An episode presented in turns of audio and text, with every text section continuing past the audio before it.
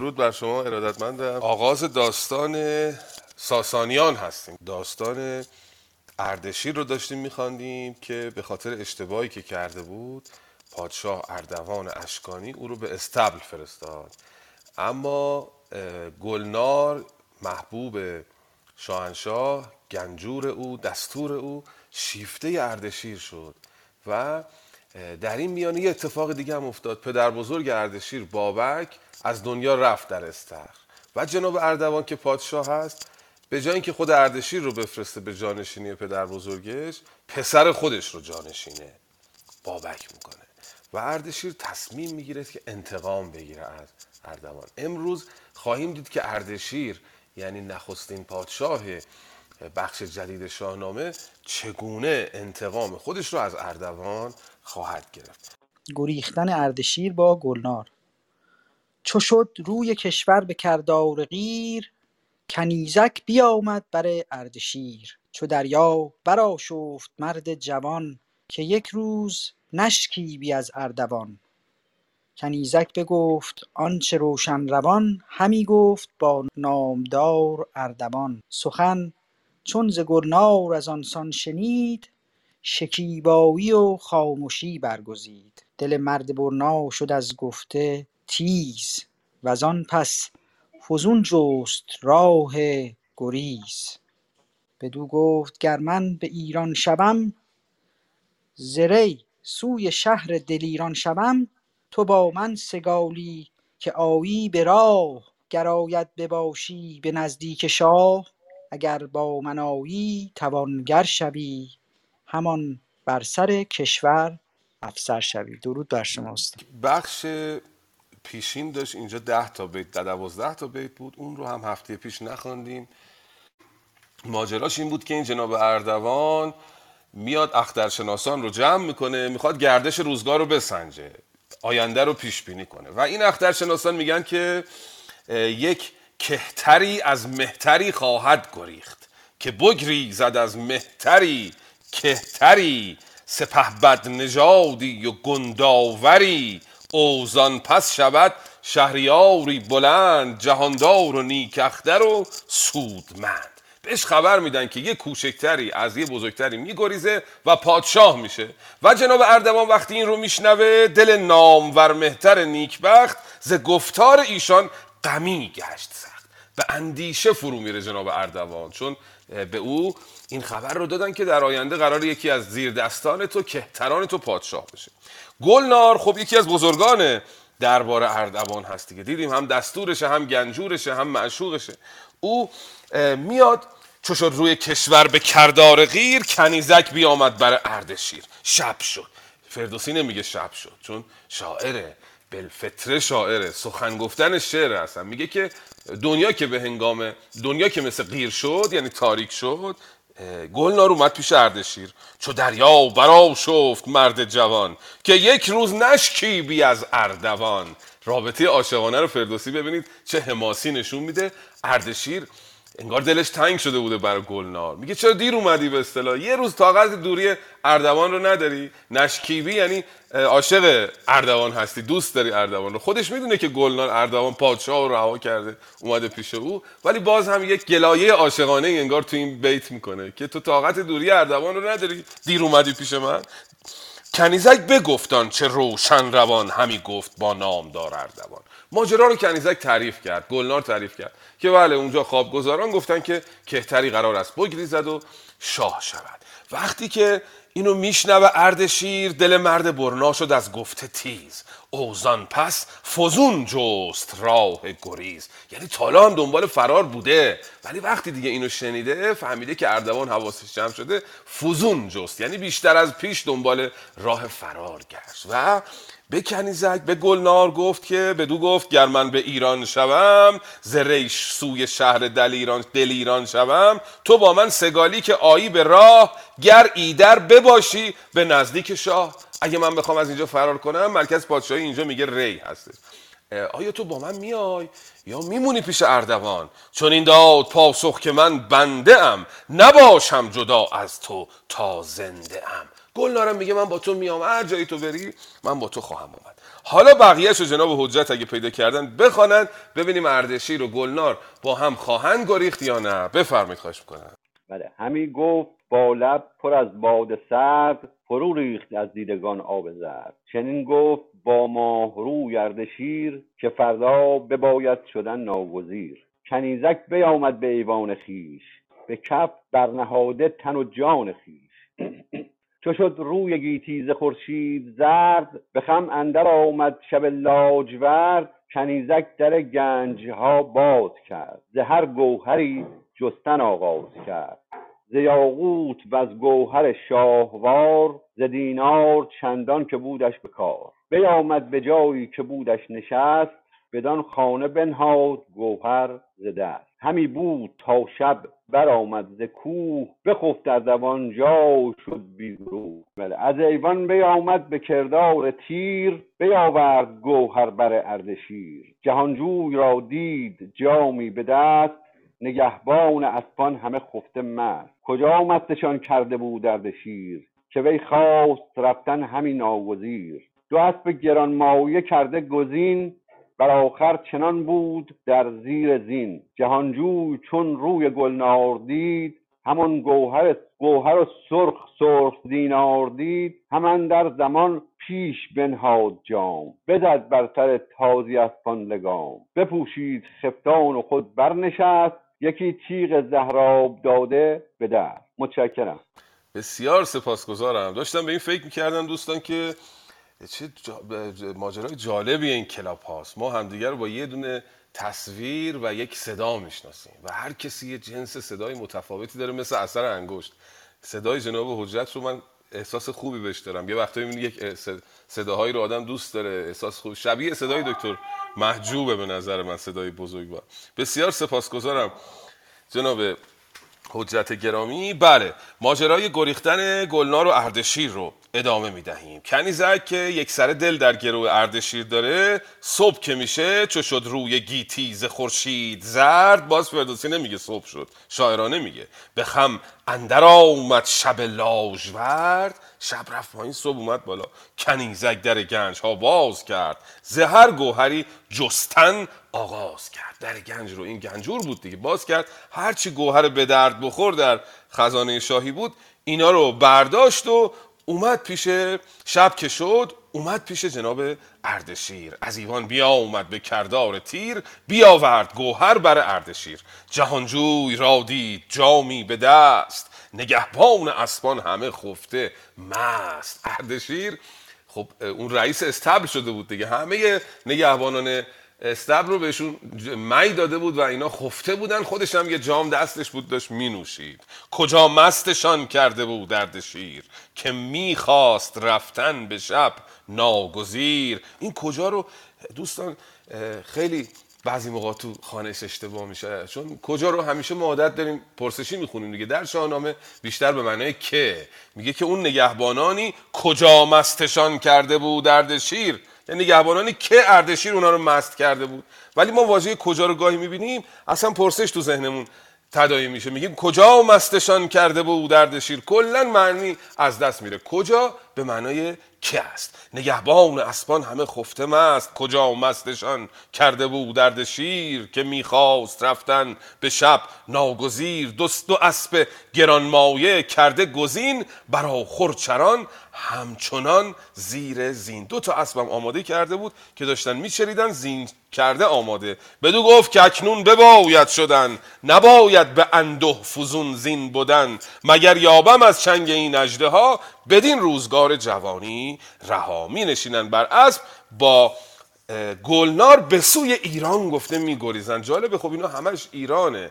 ولی اینجا مفهوم ایران همون منطقه استخره پارس در واقع. از ری می گریزن به سوی پارس. لطفا ادامهش رو بخوانیم ببینیم چه خواهد گذشت بر اردشیر و گلنار. آیا صدای من هست؟ بله بله استاد کیانی در خدمتتون هستیم. سپاسگزارم استاد به نام خداوند جان و خرد.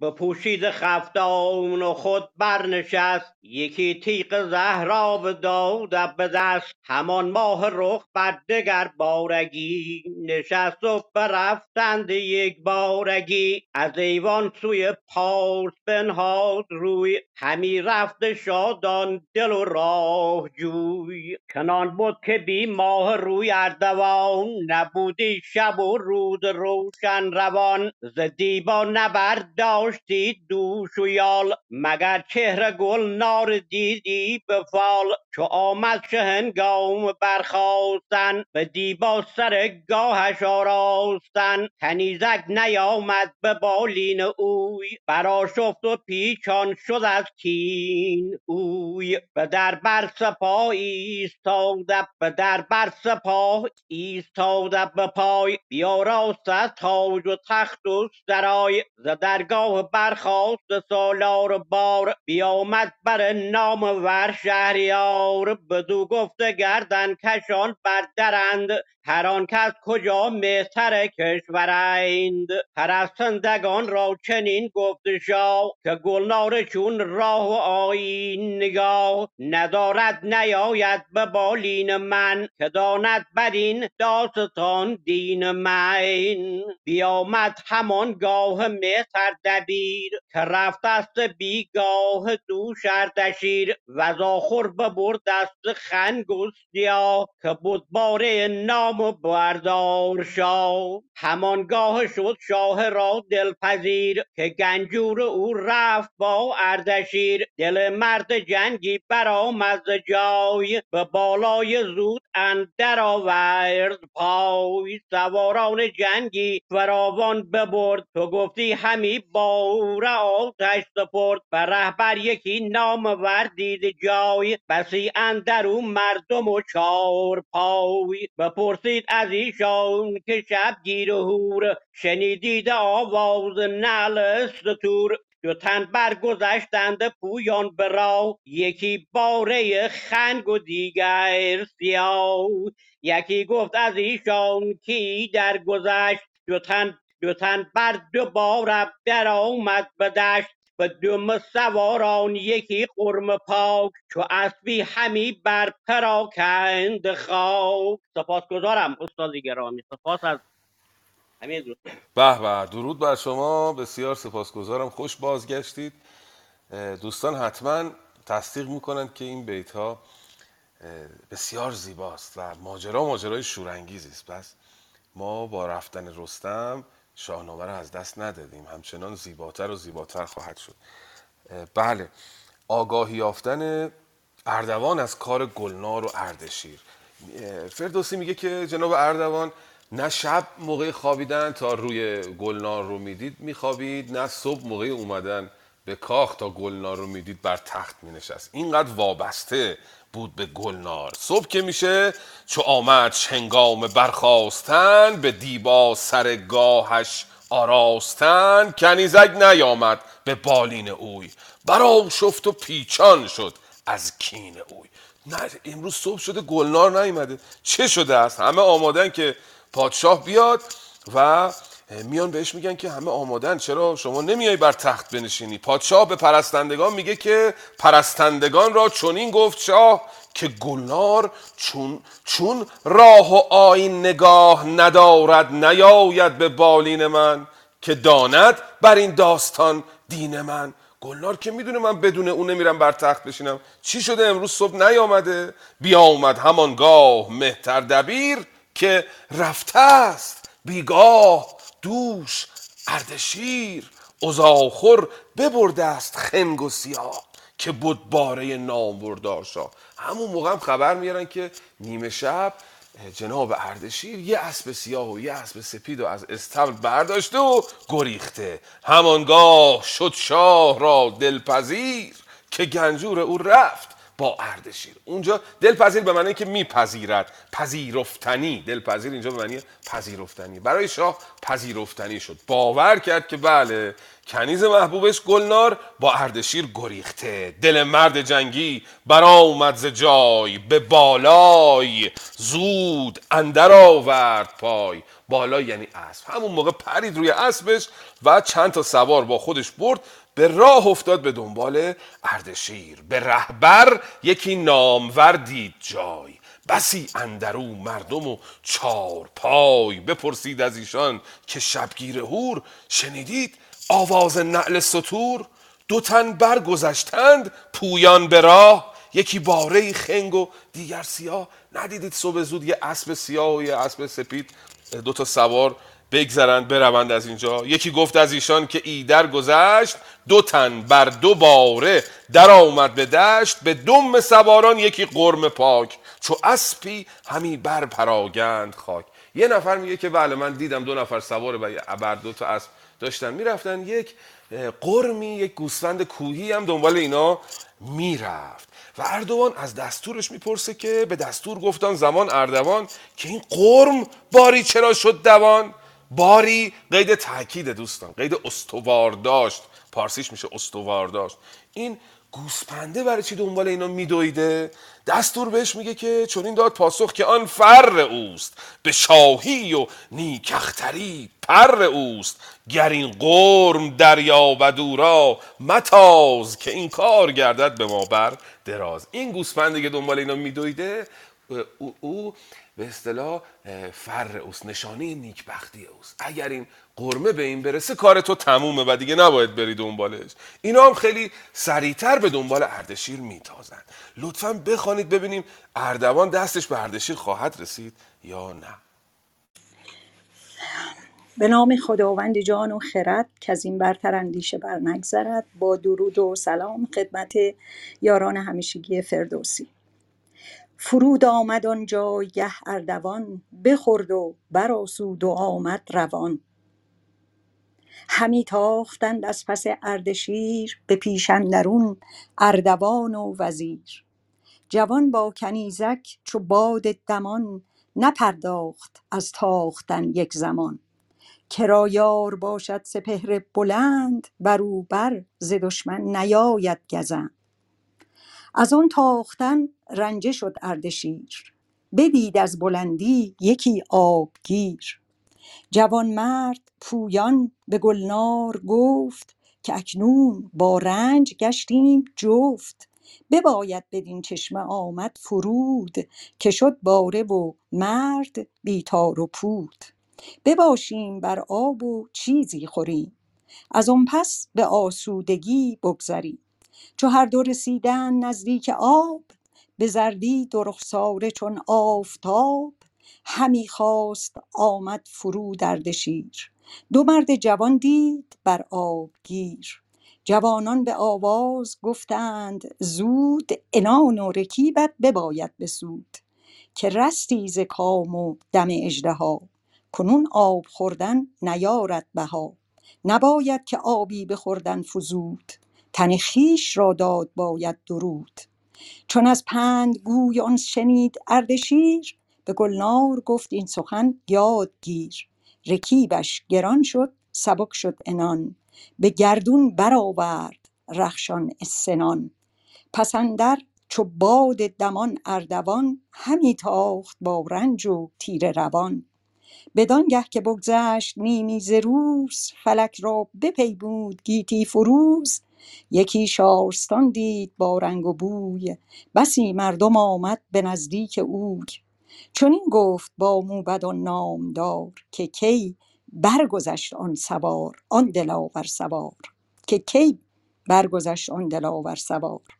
چنین داد پاسخ بدو رهنمای که ای شاه نیک اختر پاک رای بدانگه که خورشید برگشت زرد بگسترد شب چادر لاجورد. بدین شهر بگذشت پویان دو تن پر از گرد و بی آب گشته دهن. یکی قرب بود از پس یک سوار که چون او ندیدم به ایوان نگار. چنین گفت با اردوان کدخدای کز ایدر مگر باز گردی به جای. سپه سازی و ساز جنگ آوری که اکنون دگرگونه شد یاوری که بختش پس پشت او برنشست. از این تاختن باد باشد به دست. با سپاس. بله درود بر شما. اردشیر رو گلنار در حال گریختنن. اردوانم در پی اینها. مثل باد دارن میرن. و فردوسی یه بیت هم اینجا میگه نظر خودشه. کرا یار باشد سپهر بلند بروبرز دشمن نیاید گزن کرا به معنی کسی را که کسی را که آسمان یارش باشه تقدیر سرنوشت همراهش باشه دشمن دستش بهش نمی‌رسه. خیلی جالبه بعضی موقع جناب فردوسی پاشو می‌ذاره وسط یه بیت میگه دوباره میره کنار داستان رو تعریف می‌کنه. خیلی شیوه جالبیه. این آمدن و رفتن راوی در داستان مدام پاشو می‌ذاره توی داستان و میره بیرون. حضور دائمی داره جناب فردوسی در اثرش بله از آن تاختن رنجه شد اردشیر. بدید از بلندی یکی آبگیر. جوان مرد پویان به گلنار گفت که اکنون که با رنج گشتیم جفت بباید بر چشمه آمد فرود که شد باره و مرد بی تار و پود. اردشیر خسته میشه. به گلنار میگه بریم کنار اون چشمه. خسته شدیم. استراحت بکنیم. وقتی که میان نزدیک اون چشمه بشن همی خواست آمد فرود اردشیر. دو مرد جوان دید بر آبگیر. جوانان به آواز گفتند زود انان و رکیبت بباید پسود که رستی ز کام و دم اجده کنون آب خوردن نیارد بها. نیارد بها یعنی ارزششو نداره. بیای حالا که از دست اردوان فرار کردی بیا اینجا آب بخوری. نباید که آیی به خوردن فرود. تن خیش را داد باید درود. تن خیش را درود بدهی یعنی جون خودتو برداری خودتو نجات بدی تن خودتو نجات بدی. جناب اردشیرم اینجا نشون میده که آدم پنپذیریه و تا این رو میشنوه به گلنار میگه که پاشو بریم و نمی ایسته و به تاختنش ادامه میده و بعد از اینکه یک نیمه از روز میگذرد یک شارستانی می‌بیند یا یک شهری منطقه. یکی شارستان دید با رنگ و بوی بسی مردم آمد. به نزدیک اوی چون این گفت با موبدان نامدار که کی برگذشتان دلاور سوار؟ اردشیر اینجا داره چیز رو میگه اردوان رو میگه. وقتی اردشیر گذشته اردوان پشت سرش می‌رسه به اون شهرستان. به اون شهر و اونا می‌پرسه که این دلاوری که از دست من فرار می‌کرده کی از اینجا گذشته؟ و به اون میگن که صبح خیلی زود. بدانگه که خورشید برگشت. عذر می‌خوام. غروب وقتی که خورشید رفت پایین. بدانگه که خورشید برگشت زرد بگسترد شب چادر لاژورد بدین شهر بگذشت. پویان دو تن پر از گرد و بی آب گشته دهن. یکی قرم بود از پس یک سوار که چون او ندیدم بر ایوان نگار. چقدر قشنگ این دو تا بیت بهش میگن که شب وقتی تاریک شده بود دو تا سوار از اینجا رفتن. اون قرم هم هنوز دنبال اینا میدویده انقدر این قرم زیبا بوده که حتی تصویرش رو هیچ ایوانی من ندیدم. چون بر ایوان ها نقش میکشیدن دیگه. میگه اینقدر این قرم زیبا بود حتی نقشش رو بر هیچ دیواری من ندیده بودم. کت خدای اونجا هم به جناب اردوان میگه که چنین گفت با اردوان کت خدای کزیدر مگر بازگردی به جای. مگر نشانه این که حتما باید برگردی. یعنی حرف هشدار در واقع. سپه سازی و ساز جنگ آوری که اکنون دگرگونه شد داوری که بخت از پس پشت او در نشست از این تاختن باد ماند به دست. بی خود دنبال اینا متاز چون بخت با اینا همراهه. ببینیم حالا اردوان چه خواهد کرد. بفرمایید خواهش می‌کنم.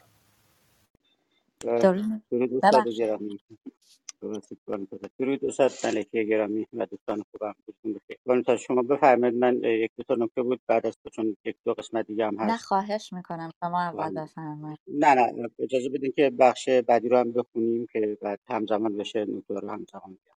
عذر می‌خوام. من وسط مایکتون اومدم. این قسمت کوتاه بود. گفتم شاید من بخونم بهتر باشه. سلام میفرستم درود میفرستم به همه عزیزان و دوستانمون که همیشه همراهمون هستن. با استادان عزیزی که افتخار دادن و در کنارمون هستن استاد ملکی گرامی استاد پارسه و بانو استاد اویسی عزیز. و همچنین به آقای امید نیک که این اتاق میگردونه. که بخت از پس پشت او در نشست از این باختن باد ماند به دست. یکی نامه بنویس نزد پسر به نامه بگوی این سخن در به نشانی مگر یابد از اردشیر مبادا که او دور شد از شیر. چو بشنید از او اردوان این سخن بدانست کو بدانست که او از او شد کهن. او بدانست کآواز او شد کهن. بدان شارستان اندر آمد فرود همی داد نیکی دهش را درود. چو شب روز شد بامداد پگاه بفرمود تا باز گردد سپاه. بیامد دو رخساره همرنگ نی چو شب تیره گشت اندر آمد به ری. یکی نامه بنوشت نزد پسر که کژی به باغ اندر آورد بر. چنان شد ز بالین ما اردشیر کزان سان نجست از کمان هیچ تیر. سوی پارس آمد بجویش نهان مگوی این سخن با کسی در جهان. مرسی. بله بسیار سپاسگزارم. بله دیگه به اون میگه که دیگه فایده ای نداره دنبال اردشیر بری. یه نامه ای بنویس و اینها رو به پسرت بگو چون اردشیر داره میتازه به طرف استخر پسر اردوان فعلا در استخر. پادشاه هست دیگه. نشانی مگر یابد از اردشیر مبادا که او دوشد از قرم شیر. نکنه که اردشیر شیر قرم رو بدوشه. شیر قرم رو دوشیدن اینجا می‌تواند کنایه از این باشد که از اون فر قرم بهرهمند بشه. گفتن که قرم نشانی فر اوست دیگه بخت اوست که همراه او میتازد. مباد که اردشیر از فر اون قرم بهرهمند بشه و موفق بشه. چو بشنید از او اردوان این سخن بدانست کاواز او شد کهن. بدان شارستان اندر آمد فرود. همی داد نیکی دهش را درود. چو شب روز شد بامداد پگاه بفرمود تا باز گردد سپاه. دیگه اینجا در واقع از تعقیب کردن اردشیر اصلا منصرف میشه چون می‌دونه که فایده ای نداره. چو شب روز شد ببخشید بیا آمد دو رخساره همرنگ نی. چو شب تیره گشتن در آمد به ری. رنگش پرید مثل نی شد. اینجا باز تشبیه رنگ پریده رو به رنگ نی ببینید چقدر زیباست. یکی نامه بنوشت نزد پسر که کژی به باغندر آورد بر. چنان شد ز بالین ما اردشیر کزان سان نجست از کمان هیچ تیر. یه جوری از دست ما در رفت که تیر از کمان در نمیره اونجوری. سوی پارس آمد بجویش نهان. مگوی این سخن با کسی در جهان. برگشت به مرکز حکومتش ری نامه نوشت که دیگه پسرش دنبال کار رو بگیره و نذاره که اردشیر موفق بشه. در کارنامه اردشیر بابکان اردشیر پاپکان در واقع میگه که عرض شود که من دیشب حساب کردم 187 کیلومتر شد تقریبا. میگه که سی فرسنگ سی فرسنگ از جایی که اردوان هست تا به اصطلاح اون را اون ری فاصله هستش. یعنی در سی فرسنگی ری بوده که بازگشته دوباره به مرکز پادشاهیش. بعد خیلی فکر کردم که سی فرسنگی ری کجا می‌تواند بود؟ در نیافتم.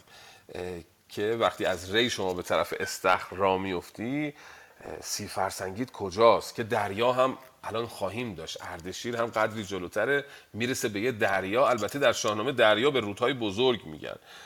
نه در نیافتم ولی به حال مسیری که دارن حرکت می‌کنن از ری هست به سمت پارس. جناب آقای دکتر پارسه عزیز در خدمتتون باشیم. درود و مهر به استاد گرامی و همه دوستان خوبم. به نام خداوند جان و خرد. و از این سو به دریا رسید اردشیر به یزدان چنین گفت کای دستگیر تو کردی مرا ایمن از بدکنش که هرگز مبیناد نیکی تنش. برآسود و ملاح را پیش خواند ز کار گذشته فراوان براند. نگه کرد فرزانه ملاح پیر به بالا و چهر و بر اردشیر. بدانست کاو نیست جز کی نژاد ز فر و ز آورند او گشت شاد. بیامد به دریا هم اندر شتاب به هر سو برافگند زورق بر آب از آگاهی نامدار اردشیر سپاه انجمن شد بر آن آبگیر هر کس که بد بابکی در تخت به آگاهی شاه کردند فخر. دگر هر که از تخم دارا بدند به هر کشوری نامدارا بدند چو آگاه گشتند از اردشیر. ز شادی جوان شد دل مرد پیر. همی رفت مردم گروه ها گروه به نزدیک برنا ز دریا و کوه ز هر شهر فرزانه و رایزن به نزد جهانجوی گشت انجمن. زبان برگشا دردشیر جوان که ای نامداران روشن روان. کسی نیست زین نامدار انجمن ز فرزانه و مردم رایزن که نشنید کاسکندر بدنهان چه کرد از فرومایگی با جهان؟ نیاکان ما را یکایک بکشت ز بیدادی آورد گیتی به مشت. چو من باشم از تخم اسفندیار به مرز اندرون اردوان شهریار. سزد گر نخوانیم این را به داد وزین داستان کس نگیریم یاد. چو باشید با من بدین یارمند نمانم به کس نام و تخت بلند. چه گویید و این را چه پاسخ دهید که پاسخ به آواز فرخ نهید؟ هر آن کس که بود اندر آن انجمن ز شمشیر مرد ز شمشیر زن مرد را از رای زن. چو آواز بشنید بر پای خاست. همه راز دل باز گفتند راز که هر کس که هستیم بابک نژاد به دیدار چهر تو گشتیم شاد. دگر هر که هستیم ساسانیان ببندیم کین را کمر بر میان. تن و جان ما سر به سر پیش توست. غم و شادمانی به کم بیش توست. خب جناب استاد پارسی عزیز نکته هایی می‌خواستید بگید بهمون لطفا؟ در مورد این بخش برای دو تا نکته که در شما هم به درستی اشاره کردید اینکه حالا رستم ما داستانهاش به پایان رسید و شاهنامه من پروانه می‌خوام بگم که ایران هیچگاه به پایان نمی‌رسه. ایران به, به همه فرزندانش برپا بوده و هست و خواهد بود. و اگر رستمی نمی‌شناسیم امروزه به این معنی نیست که وجود نداره. شیر تهمزنان و تهمردان جوانانی هست که به آیین دل در گروه میهن دارند و آباد کردن میهن. و دوم این این قرم. اینکه ما حتما دوستان خاطر آترشون هست که در داستان هفت خان ما اونجا هم رستم رو یه قرم رو می‌بینه دنبالش میره چشمه ای رو پیدا می‌کنه. این ارتباط نزدیک با طبیعت با نشانه های طبیعت و از اون به گمان من از اون مهمتر این که چیزی رو آدم می‌بینه به فال نیک بگیره. برای خودش از اون یک چیز مثبت بسازه و نیک بسازه. به جای اینکه حالا چون من این دیدم پس امروز سرنوشت بدی خواهم داشت یا رویداد بدی پیش خواهد آمد. این حالا قرم و فر و آنچه را که هست میشه از این دیدگاه بهش نگاه کرد و اون رو دید که نشانه های طبیعت و ما, و, مام گیتی رو می شناختند و از اون به بهترین شیوه و گونه که براشون سودمند بود و شادیاور خجسته بهره می بردن به به. بسیار سپاسگزارم که هستید. اینجا یه اشاره بکنم به کارنامه اردشیر پاپکان که دوستان بعد نیست. حالا در, در حد یک اطلاعاتی یک نگاهی بهش بیاندازن. یکی از کتاب است که به پارسی میانه نوشته شده. همین یکی از منابعی است که در واقع شاید منابعی که شاهنامه ازش برداشت شده باشه از اون کتاب بهره گرفته باشن. اواخر ساسانیان این کتاب نوشته شده به زبان پارسی میانه. پیشتر اشاره کردیم به یادگار زریران که یکی از منابعی بود که بخش داستان اسفندیار ازش بهره گرفته بود. یا دست کم منابعی که فردوسی از اون استفاده می‌کرده از اون داستان استفاده کردن. اینجا هم کارنامه اردشیر پاپکان خیلی به اصطلاح نکات رو توی اون کتاب خیلی نزدیک این داستانی که داره تعریف می‌کنه فردوسی. به اون داستان کارنامه اردشیر پاپکان نزدیک هست. مثلا مثل جا، جاها رو خیلی بهش اشاره کرده اونجا. این اینجا نام هایی که اشاره می‌کنه خیلی شبیه کتاب کارنامه اردشیر پاپکان هست یا اردشیر بابکان. بگذریم اه، بله. رسیدیم به اینجا که اردشیر در راه گریختن از دست اردوان می‌رسه به یک دریایی دریا گفتیم به رودهای بزرگ میگن. حالا از ری تا پارس رود ما زیاد داریم. نمی‌دانم دقیقا باید آدم بیشتر پژوهش بکنه ببینی که حدودا کجا رو منظورش هست داستان. اوزین سو به دریا رسید اردشیر. به یزدان چنین گفت که دستگیر تو کردی مرا ایمن از بد کنش که هرگز مبا مبیناد نیکی تنش. تن ما امروز تو آمیانه میگیم تنش. دستش خودکارش. ولی در زبان معیار نمیگیم تن... نمیگیم تنش میگیم تنش. اما سبک فردوسی اینه که میگه تنش. میگه هرگز تن بدکنش نیکی مبیناد. که هرگز مبیناد نیکی تنش. براسود و ملاح را پیش خوان ز کار گذشته فراوان بخوان. اونجا کنار اون رود میسته. ملاح رو پیش می‌خوانه. ملاح هم وقتی او رو می‌بینه می‌فهمه که او بزرگ است نگه کرد فرزان ملاح پیر به بالا و چهر و بر اردشیر. ما خاطرات خوبی از ملاح نداریم تو شاهنامه. خاطرتون از فریدون می‌خواست از آب بگذره ملاح بهش کشتی نمی‌داد. یا کیخسرو می‌خواست از آب بگذره اون کشتیبان بهش کشتی نداد خودش از دریاش گذشت با اسب. اما اینجا ملاح وقتی می‌بینه جناب اردشیر رو می‌فهمه که او کی نجات هست. او رو میپذیرد و بهش کمک می‌کنه زورق ها رو بر آب میافکنه تا اردشیر از آب بگذرد و میگذرد از آب می‌رسه به استخر. هر آن کس که بود بابکی در ستخر به آگاهی شاه کردند. فخر. اینا هم دنبال نوه شاه میگشتن دیگه. این بابکیان وقتی شنیدن که اردشیر برگشته خیلی خوشحال شدن.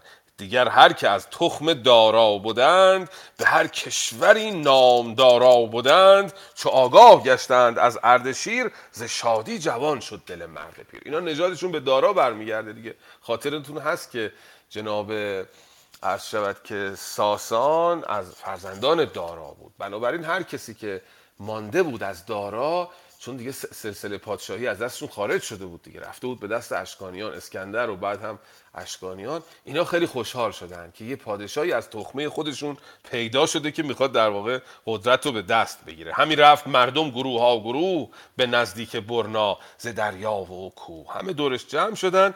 و او هم برای اینا نطقی کرد که که نشنید کسکندر که نشنید کسکندر بدنهان چه کرد از فرو مایگی با جهان. نیاکان ما را یکا یک بکشت ز بیدادی آورد گیتی به مشت. چون من باشم از تخم اسفندیار به مرزندرون اردوان شهریار سزدگر نخوانیم این را به داد. از این داستان کس نگیریم یاد چو باشید با من بدین یارمند نمانم به کس تا نام و تخت بلند. چه گویید و این را چه پاسخ دهید که پاسخ به آواز فرخ دهید؟ برای اینا نطق می‌کنه که بله ما پادشاه بوده دارا اینجا و اسکندر آمده همه جا رو خراب کرده. الان من برگشتم وقتی من هستم چرا اردوان باید بر تخت بشینه؟ و از اینها بیعت می‌خواد. میگه با من همداستان هستید یا نه؟ و اونا هم همه همداستانی می‌کنن. هر آن کس که بودن در آن انجمن ز شمشیر زن مرد و از رای زن چو آواز بشنید بر پای خواست. همه راز دل باز گفتند راست که هر کس که هستیم بابک نژاد به دیدار چهره تو گشتیم شاد. دگر هر که هستیم ساسانیان ببندیم کین را کمر بر میان. تن و جان ما سر به سر پیش توست غم و شادمانی. به کمبیش توست به دو گوهر به دو گوهر از هر کسی برتری. سزد بر تو شاهی و گنداوری از جانب پدر و مادر نژاد تو از همه بالاتره. به فرمان تو کوه هامون کنیم به تیغ آب دریا همه خون کنیم. همه با او همداستان میشن. و اینجا دیگه بناست که یک سلسله جدیدی در تاریخ ایران شکل بگیره به نام شاهنشاهی ساسانی که حدودا گمان می‌کنم 650 سال در واقع پیش از حالا تاریخش رو نگم تو ذهنم میترسم اشتباه بکنم. حدودا 427 سال گمان می‌کنم که پادشاهی ساسانیان در این کشور ادامه پیدا کرده. این جناب اردشیر بابکان سرسلسله سلسله ساسانیان هستش. باشیم در خدمت دوستان گرام درود بر استاد ملکی استاد پارسه خانم دکتر بسی جناب امید نیک و همه دوستان. چو پاسخ بر آن سان شنید اردشیر سرش برتر آمد ز ناهید و تیر. بر آن مردمان آفرین گسترید به دل در به اندیشه کین گسترید. به نزدیک دریا یکی شارستان پیفکند و شد شارستان کارستان. یکی موبدی گفت با اردشیر که ای شاه نیک اختر دلپذیر سر شهریاری همی نو کنی. بر پارس باید که بیخو کنی. وزان پس کنی رزم با اردوان که اختر جوان است و خسرو جوان که او از ملوک طوایف به گنج فزون است و زو بینی از رزم رنج. چو برداشتی گاه او را ز جای ندارد کسی زان سپس با تو پای. چو بشنید گردنفراز اردشیر سخنهای بایسته و دلپذیر. چو برزد سر از تیغ کوه آفتاب به سوی ستخر آمد از پیش آب. خبر شد بر بهمن اردوان دلش گشت پردرد و تیره روان نکرد ایچ بر تخت شاهی درنگ سپاهی بیاورد با ساز جنگ. سپاس. بله بسیار سپاسگزارم. داشتم به این تاریخ ها فکر می‌کردم جناب پارسه گرامی. اسکندر اه، 356 سال قبل از میلاد بوده و جناب اردشیر 224 سال بعد از میلاد. یعنی حدوداً 581 سال از پادشاهی اسکندر تا پادشاهی اردشیر ساسانی ما داریم. یعنی 581 سال پادشاهی اون سلوکیه و اشکانیان و این ملوک و توایفی و اینا 580 سال بوده ولی در شاهنامه همونطوری که آقای دکتر پارسا هم در نشست پیشین گفتن و بررسی کردیم زیاد بهش پرداخت اصلا بهش پرداخته نشده در واقع و فردوسی. هرچه که می‌دانسته در موردش گفته. گفته من اطلاعاتم زیاد نیستش و دلیلش هم گفتیم. چون سلسله های بعدی که می اومدن اطلاعات سلسله های بعدی رو قبلی رو پاک می‌کردن. نبوده در واقع. و به خاطر اینه که در شاهنامه اثری از اون دوره از اون 581 سال اثری دیده نمیشه. پادشاهی ساسانی 224 میلادی شروع میشه تا 651 بعد از میلاد. 427 سال ساسانیان بر ایران حکومت می‌کنن. نخستین پادشاهشون همین اردشیره که الان داریم در موردش صحبت می‌کنیم. اینجا مردم با او همداستان میشن. اردشیر هم خوشحال میشه. چو پاسخ برانسان شنید اردشیر سرش برتر آمد ز ناهید و تیر. بران مردمان آفرین گسترید به دلدر به اندیشه کین گسترید. توی دلش در فکر کین گسترید یعنی در فکر این است که کینه بورزد. و این فردوسی منظورش اینه که اردشیر نقشه داره که حوزه پادشاهیشو گسترده تر بکنه دیگه. در واقع یعنی با اون چیزاش معارضانش رو شکست بده و پادشاهی ساسانی رو شکل بده. از الان در این اندیشه هستش.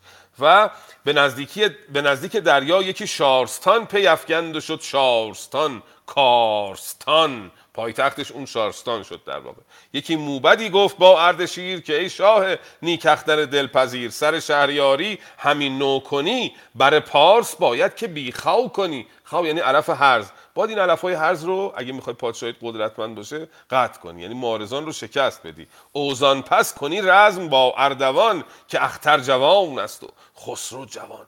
بعد بری اردوان رو شکست بدی گنج های او رو بگیری قدرتت گسترده بشه قدرتت بیشتر بشه. چو بشنید گردن فرازرد شیر سخنهای بایسته و دلپذیر چو برزد سر از تیغ کوه آفتاب به سوی ستخر آمد از پیش آب. خبر شد بر بهمن اردوان دلش گشت پر درد و تیر روان. نکردی هیچ بر تخت شاهی درنگ سپاهی بیاورد با ساز جنگ. هنوز جناب اردشیر در استخر مستقر نشده از آب گذشته و می‌خواد بره با بهمن اردوان بجنگه لطفا بخوانیم ببینیم چه خواهد شد ادامه این داستان. یکی نامور بود نامش سباک ابا آلت و لشکر و رای پاک که در شهر جهرم بود او پادشاه. جهاندیده با داد و فرمانروا مر او را خجسته پسر بود هفت. آگه چو آگه شد از پیش بهمن برفت ز جهرم بیامد سوی اردشیر. ابا لشکر و کوس و با دار و گیر. چو چشمش به روی سپهبد رسید ز باره درآمد چنان چون سزید. بیامد دمان پای او بوس داد ز ساسانیان بیشتر کرد یاد. فراوان جهانجوی بنواختش به زود آمدن ارج بنشاختش. پراندیشه شد نامجوی از سباک دلش گشت زان پیر پر بیم و باک به راه اندرون نیز آژیر بود که با او سپاه جهانگیر بود. جهاندیده بیدار دل بود پیر بدانست اندیشه اردشیر بیامد بیاورد استا و زند چنین گفت کز کردگار بلند نژند است پرمایه جان سباک اگر دل ندارد سوی شاه پاک. چو آگاهی آمد ز شاه اردشیر که آورد لشکر بدین آبگیر. چنان سیر سر گشتم از اردوان که از پیرزن گشت مرد جوان. مرا نیک پی مهربان بنده دان شکیبا دل و رازداننده دان. سپاس. به به بسیار سپاسگزارم جناب علوی عزیز. جسارتا از کدام نسخه خواندید جناب علوی؟ نسخه مسکو هست. بازم چیز می‌کنیم نسخه نرم افزاریش البته. آه بله. ممکنه غلط زیاد داشته باشه آه بله. نه من می‌پرسم چون تفاوتایی که داره زیرش یادداشت می‌کنم که در فلان نسخه اینطوری آمده. در نسخه من نام این شخص بناک آمده در نام باستان. یکی نامور بود نامش بناک ابا آولت و لشکر و رای پاک که بر شهر جهرم بدو پادشاه جهان دیده با داد و فرمان روا. جهرم خاطرتون هست همون شهری است که عرض شود اردشیر یکم پسر پا... یکی از پادشاهان هخامنشی اون شهر رو بنا کرده بود اگر اشتباه نکنم.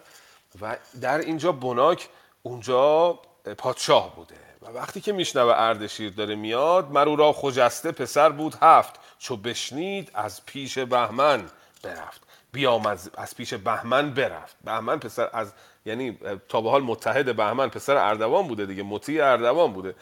الان تصمیم می‌گیره که دیگه تو تیم به اصطلاح اردوان نباشه. پاشه بیاد پیش اردشیر. بیامد ز جهرم سوی اردشیر ابا لشکر و کوس و با دار و گیر. وقتی که به اون می‌رسه پای او رو میبوسد و ز ساسانیان بیشتر کرد یاد. یعنی که ساسانیان رو بیشتر قبول داره بیشتر پذیرفته از اشکانیان. فراوان جهانجوی جهانجوی هم اردشیره.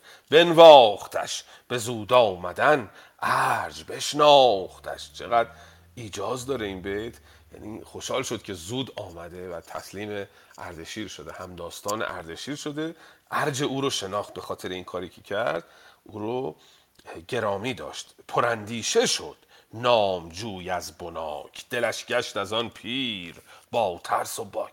اما مشکوک هم شد که نکنه او از طرف اردوان اومده او نقشه ای داره یا می‌خواد منو بفریبه.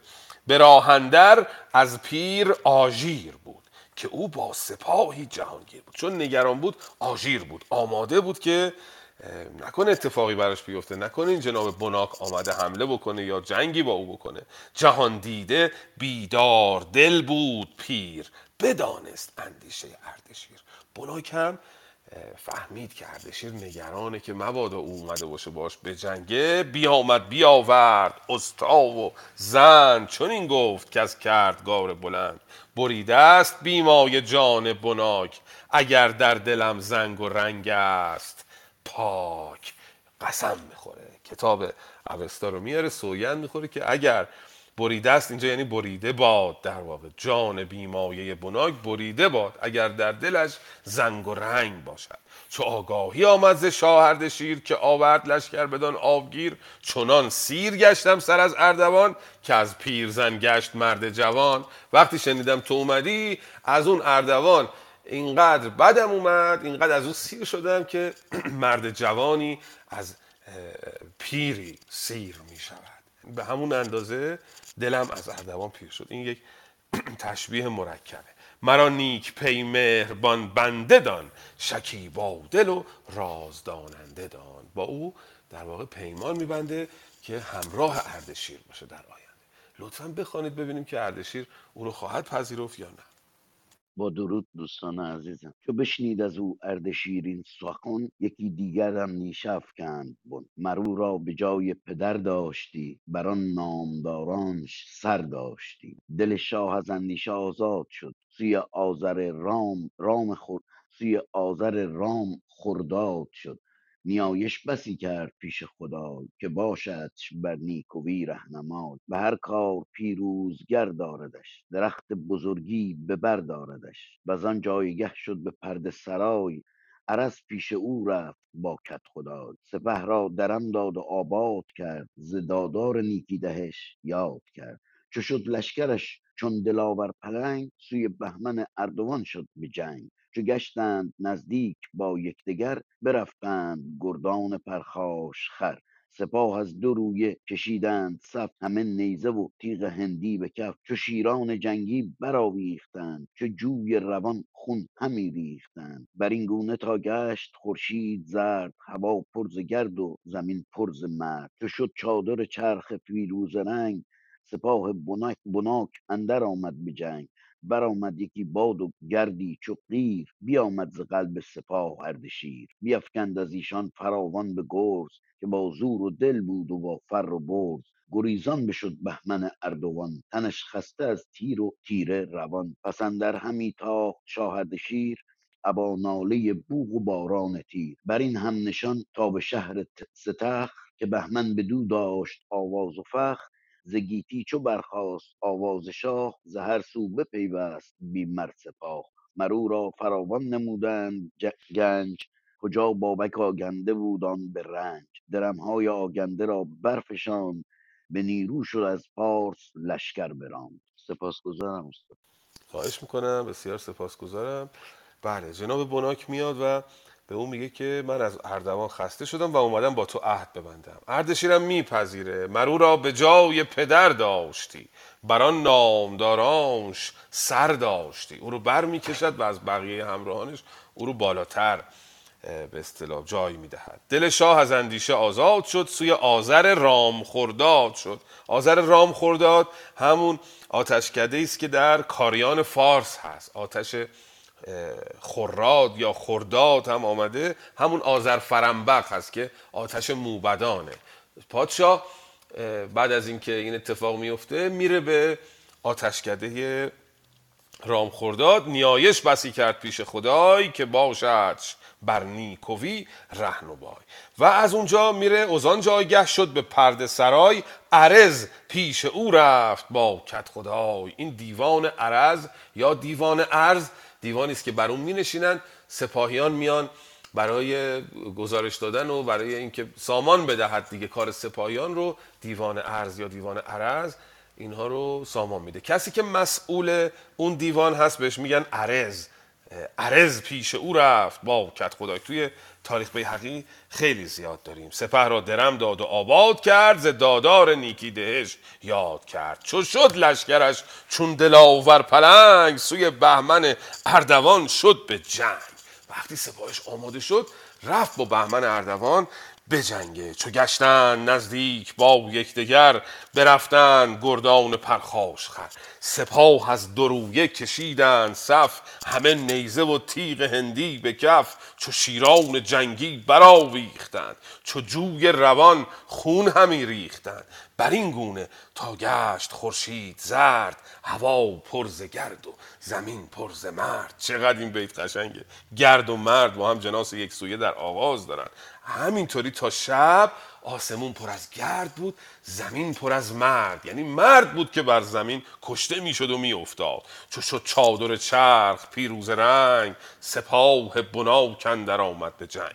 برآمد یکی باد و گردی ز قی- چو قیر بیامد ز قلب سپاه اردشیر بیافگند از ایشان فراوان به گرز که با زور و دل بود و با فر و برز. اردشیر آمد و اینا رو درو کرد. گریزان بشد بهمن اردوان. تنش خسته از تیر و تیره روان. پسندر همی تاخت شاه اردشیر ابا ناله بوق و باران تیر. بر این هم نشان تا به شهر ستخر که بهمن بدو داشت آواز و فخر. بهمن میگریزد اردشیر به دنبالش میره به شهر استخر و هرچی که گنج اونجا پدر بزرگش بابک پنهان کرده بود همه رو پیدا می‌کنه و به نیرو میشه. درمهای آگنده را برفشان به نیرو شد. از پارس لشکر بران. لطفا بخوانید ببینیم این اردشیر که به نیرو شده و پارس رو گرفته و گنجای پدر بزرگش هم به دست آورده بعد از این چه خواهد کرد؟ بفرمایید خواهش سلام عرض می‌کنم با رخصت. جنگ اردشیر با اردوان و کشته شدن اردوان. چو آگاهی آمد سوی اردوان دلش گشت پربیم و خسته روان. چنین گفت کاین راز چرخ بلند همی گفت با من خداوند پند. هر آن بد کز اندیشه بیرون بود ز بخشش به کوشش گذر چون بود. گمانی نبردم که از اردشیر یکی نامجوی آید و شهرگیر. ز گیل و ز دیلم بیامد سپاه همی گرد لشکر برآمد به ماه وزان روی لشکر بیاورد شاه سپاهی که بر باد بربست راه. میان دو لشکر دو پرتاب ماند به خاک اندرون مار بی خواب ماند. ز بس ناله کوس با کرنای جرنگیدن زنگ و هندی درای. خروشان سپاه و درفشان درفش سرافشان سر تیغهای بنفش. چهل روز از اینسان همی جنگ بود. بر آن زیر دستان زمین تنگ بود. ز هر گونه ای تنگ شد خوردنی همان تنگ شد راه آوردنی. ز بس کشته شد روی هامون چو کوه. ز بس کشته شد روی هامون چو کوه. شده خسته از زندگانی ستوه. به فرجام ابری برآمد سیاه بشد کوشش رزم را دستگاه. یکی باد برخاست با بومهن دل جنگیان گشت از آن پرشکن. بتوفید کوه و بدرید دشت خروشش همی از هوا برگذشت. بترسید از آن لشکر اردوان شدند اندر این یک سخن همزبان که این کار بر اردوان ایزدی است بر این لشکر اکنون بباید گریست. به روزی کجا سخت شد کارزار همه بخردان خواستند زینهار. بیامد من ادامه بدم. فکر کنم تمام شده. بهتون تشکر می‌کنم. بسیار سپاسگزارم. خیلی درست خوندید جناب علیرضا. شاهنامه خانیتون خیلی خوب شده. از بس پیگیر و دقیق بودید از روز نخست. حتی از روز اول خوب بودید ولی با همدیگه ما هم همراه شما بودیم. شاهنامه خانیمون بهتر شده. بسیار سپاسگزارم که همراهید. چقدر حماسی این بخش دوستان گرامی. جنگ اردشیر با اردوان. این بیتایی که خواندیم خیلی استوار و حماسی بود. چو آگاهی آمد سوی اردوان دلش گشت پربیم و خسته روان. چنین گفت کین راز چرخ بلند همی گفت با من خداوند پند. هر آن بد کز بیرون بود ز بخشش به کوشش گذر چون بود.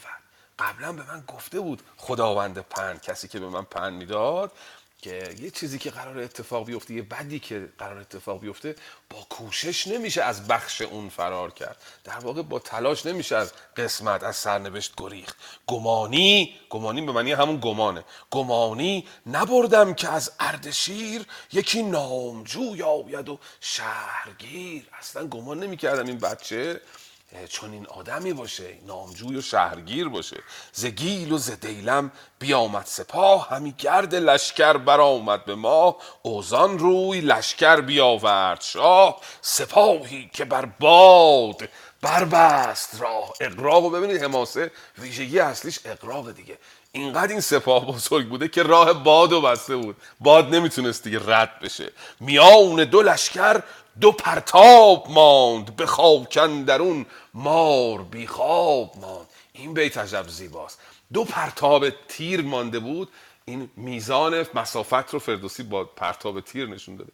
دو پرتاب مانده بود که لشکرها به هم برسن. اینقدر هنوز اینا به هم نزدیک نشده بودن سر و صدا و شلوغی بود که مار در زمین بیخواب شده بود. خب مار در زمین صدا رو نمیشنوه. مار اصلا کره. گوشش خیلی شنواییش ضعیفه. اما توی زمین مار بیخواب شده بود از سر و صدا. تازه هنوز دو پرتاب مانده به هم برسن. ز بس ناله کوس با کرنای جرنگیدن زنگ و هندی درای خروشان سپاه و درفشان درفش شرف سرفشان سر تیغهای بنفش. چهل روز از اینسان همی جنگ بود. بر آن زیر دستان زمین تنگ بود. ز تنگ شد خوردنی. همان تنگ شد راه آوردنی. همان به معنی همچنینه. هم راه خوردنی تنگ شد خوردنی بهشون نمی‌رسید. هم راه آوردن تدارکات تنگ شده بود. چهل روز اینا می جنگیدن ز بس کشته شد روی هامون چو کوه شده خسته از زندگانی ستوه از کشتگان هامون مثل کوه شده بود. و خستگان مجروحان هم از زندگی سیر شده بودند. به فرجام ابری برآمد سیاه. بشد کوشش رزم را دستگاه سرانجام این جنگ چه شد؟ یه ابری بلند شد کوشش رزم را دستگاه بشد. یعنی دیگه نمی‌تونستن بجنگن توانایی جنگ نداشتن. یکی باد برخاست با بومهن دل جنگیان گشت از آن پرشکن. دیگه اینجا طبیعت به یاری جناب اردشیر میاد. در بخشای پیشین هم خاطرتون هست که بارها طبیعت همراه سرنوشت شده برای اینکه اون کسی که قرار پیروز بشه پیروز بشه. آخریش همین داستان اسکندر بود که باد با او همراه شد و دشمنش رو شکست داد. اینجا هم زلزله و باد و اینا همه همراه شده با جناب اردشیر. بتوفید کوه و بدرید دشت. خروشش همی از هوا برگذشت. بترسید از آن لشکر اردوان. شدن در این یک سخن همزبان که این کار بر اردوان ایزدی است. بر این لشکر اکنون بباید کریست دل دشمن شکسته شد. چون گفتش که بله معلومه که ایزد همراه اردشیره و دیگه کار ما تمامه. اردشیرم دیگه از این فرصت استفاده کرد و بیامد ز قلب سپاه. اردشیر چکاچاک برخاست و باران تیر. چکاچاک چه واژه زیبایی است. این حرکت افزار جنگی شمشیر در هوا صدایی که بر اثر برخورد با هوا ایجاد می‌کنه چکاچاک دیگه مثل صدای چکاچاکه به خاطر این این واژه ساخته شده از این صدا. چکاچاک شمشیر برخاست. گرفتار گشت از میان اردوان بداد از پی تاج شیرین روان.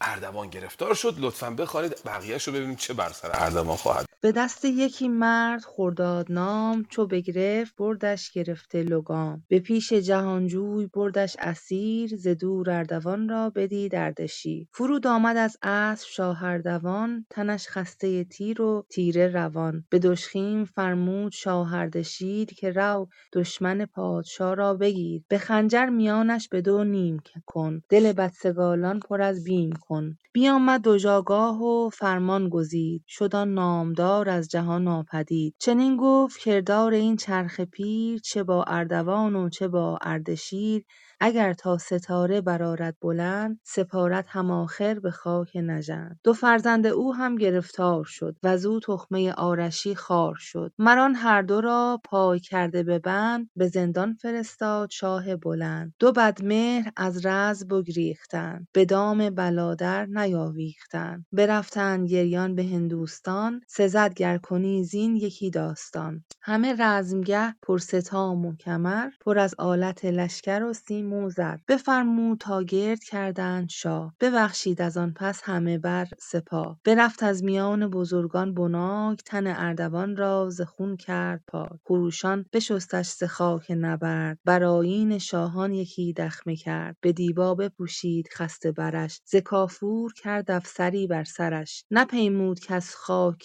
نپیمود کس خاک کاخش ز پی. ز لشکر هر آن کس که شد سوی ری. سپاس از شماست. به بسیار سپاسگزارم مهربانوی مهرارای جناب اردوان شکست می‌خوره. فرود آمد از اسب شاه اردوان تنش خسته تیر و تیر روان. بین تیر و تیره جناس مزیل داریم در واقع دیگه. یه دونه حرف خانم تحمینه اضافه داره دیگه تیره در آخر نسبت به تیر. بهش میگن جناس مزیل. به دژخیم فرمود شاه اردشیر که رو دشمن پادشاه را بگیر به خنجر میانش به دو نیم کن دل بدسگالان پر از بیم کن. بیامد دژآگاه و فرمان گزید شد آن نامدار از جهان ناپدید. اون دژخیم دژآگاه دژآگاه یعنی خشمگین اومد و حرف شاه رو گوش کرد و اردوان رو کشت. اینجا دوباره فردوسی. ببینید عرض می‌کنم آمدن و رفتن راوی به داستان چنین است. اینجا میاد دو تا بیت حرفشو می‌زنه در مورد مرگ اردوان. اردوان پنجم دیگه. آخرین پادشاه اشکانی که اردشیر نخستین پادشاه ساسانی او رو شکست میده و سلسله ساسانیان رو آغاز می‌کنه. از این پس سلسله ساسانیان رو داریم دیگه تا پایان شاهنامه. و فردوسی پاشو می‌ذاره وسط. هر جا که بزرگی میمیره دیدین دوستان کشته میشه. فردوسی میاد یه چیزی میگه و دوباره میره عقب. چون این است کردار این چرخ پیر. چه با اردوان و چه با اردشیر. اگر تا ستاره برارد بلند سپارت هم آخر به خاک نژند. دو تا بیت زیبا پیشکش فردوسی در میانه داستان. دو فرزند او هم گرفتار شد. ازو تخمه آرشی خار شد. تخمه آرشی همین تخمه اشکانیانه دیگه. بیشتر این پادشاهان اشک بودن یا ارشک بودن. و کلا دیگه اون تخمه کارش تموم شد. مران, مران هر دو را پای کرده به بند به زندان فرستاد شاه بلند. دو بدمهر از رزم بگریختند. به دام بلادر نیاویختند. برفتند گریان به هندوستان سزد گر کنی زین یکی داستان. این بیت مصرع دوم هم دوباره فردوسیه که پاشو گذاشته وسط. میگه این دوتا پسر گریختن و توی یه مصرع میگه سزاواره که حالا بریم داستان اون دوتا که کجا رفتن و چیکار کردن در هندوستان اونم براش یه داستانی درست کنیم. سزاوار است که این کار رو بکنیم. حالا نمی‌دونم بعد از فردوسی کسی این کارو کرده یا نه. شاید چون خیلی منتظر بودن یه چیز نیمه کاری توی شاهنامه پیدا بکنن و اون رو تمام بکنن. فرزندان پهلوانان دختران پهلوانان پسرانشون اینها هر کدوم براشون داستان ها ساخته شده بعد از شاهنامه. کار فردوسی رو خیلی اومدن و آمدن که تمامش کنن. و دیگه به حال شاه پیروز میشه. از این بین این بزرگان فقط همون بناک که به اردوان خیانت کرده بود همون اون میاد و تن اردوان رو می‌شوید. به دیبا بپوشید خسته برش. ز کافور کرد افسری بر سرش. نپیمود کس خاک کاخش به پی. ز لشکر هر آن کس که شد سوی ری. خاک کاخ. اینو بهش میگن جناس قلب کل. خانم تامینی گرامی دو تا واژه کاملا با هم دیگه. برعکسن. می‌گفت شعر و شرع و عرش از هم خواستند تا که عالم زین سه حرف آراستند. شعر و عرش و شرع هر ستاشون واجه هاشون حروفشون با هم یکیه دیگه. بعد شرع و عرش با هم کاملا برعکسه. اینو میگن جناس قلب کل. اگر بعضی از حرفاش پس و پیش باشه کاملا برعکس نباشه میشه جناس قلب بعض. اینجا خاک و کاخ با هم جناس قلب بعض دارن. به حال اردشیر اردوان رو می‌کشد او رو به خاک می‌کنن و مراسم دفنش یا حالا هر چیزی که داشتن رو انجام میدن و اون جناب بناک میاد به اردشیر میگه حالا برو دختر اردشیر رو دختر اردوان رو بگیر که هر چه که او داره گنج و خواسته و اینا برسه به تو. لطفا ادامه داستان رو بخون. درود بر استادان بزرگوارم آقای دکتر ملکی عزیز و آقای دکتر پارسه گرامی. جناب امید گرامی و دوستان عزیزم واقعا که شنیدن صدای دوستان عزیزم از معجزه های روزگاره که نصیب من شده و امید دیدار دوستان. جناب استاد ملکی اونجایی فرمودید در مورد تنش کاملا سیاقی که می‌رفتیم ایشون شین فائلی رو با شین مفعولی متفاوت تلفظ می‌کردن. اتفاقا شاهد مثالی که از شاهنامه می آوردن می‌گفتن که در اون زمان هم همینطور بوده و الان ما تو قزوین همینجور تلفظ می‌کنیم. شینای مفعولی به فتح است و شین فائلی به کسره است. مثلا جانش تنش یا مثلا کتابش را. یه تفاوتی تو لحجه ما بین این شینهای فائلی و مفعولی در تلفظ هست. همونطور که الان در شاهنامه وجود داره. خیلی ممنون با اجازه شما. به دیبا بپوشید خسته برش. ز کافور کرد افسری بر سرش. نپیمود کس خاک کاخش به پی. ز هر آن کس که شد سوی ری. وزان پس بیامد بر اردشیر چنین گفت کای شاه دانش پذیر تو پیمان ده و دختر او بخواه که با فر و و با تاج و گاه به دست آیدت افسر و تاج و گنج. کجا گرد کرد اردوانان به رنج؟ ازو پند بشنید و گفتار را گفتار راست هم اندر زمان دختر او بخواست. به ایوان او بود تا یک دو ماه توانگر سپهبد توانگر سپاه. سوی پارس آمد ز نامجوی برآسود از رنج و از گفت گوی یکی شارستان کرد پر کاخ و باغ بدو اندرون چشمه و دشت و راغ. که اکنون گرانمایه دهقان پیر همی خواندش خره اردشیر. یکی چشمه بد بیکران اندروی فراوان از آن چشمه بگشاد جوی. برآورد بر چشمه آتشکده بر او تازه شد مهر و جشن سده به گرد اندرش باغ و میدان و کاخ برآورده شد جایگاهی فراخ. چو شد شاه با دانش و فر و زور همی خواندش مرزبان شهر گور. به گرد اندرش روستاها بساخت چو آباد کردش کسان را نشاخت. به جایی یکی ژرف دریا بدید همی کوه بایست پیشش برید ببردند میتین و مردان کار وزان کوه ببرید صد جویبار همی راند زان کوه تا شهر گور. شد آن شارستان پر سرای و ستور. وقت عزیزان به دلخواهشون. خیلی ممنون. بسیار سپاسگزارم استاد که هستید و سایه بر سر انجمن می افکنید. بله. جناب اردشیر دختر اردوان رو می خواهد همان در زمان دختر او بخواست. به ایوان بو- او بود همی یک دو ماه توانگر سپه بد توانگر سپاه.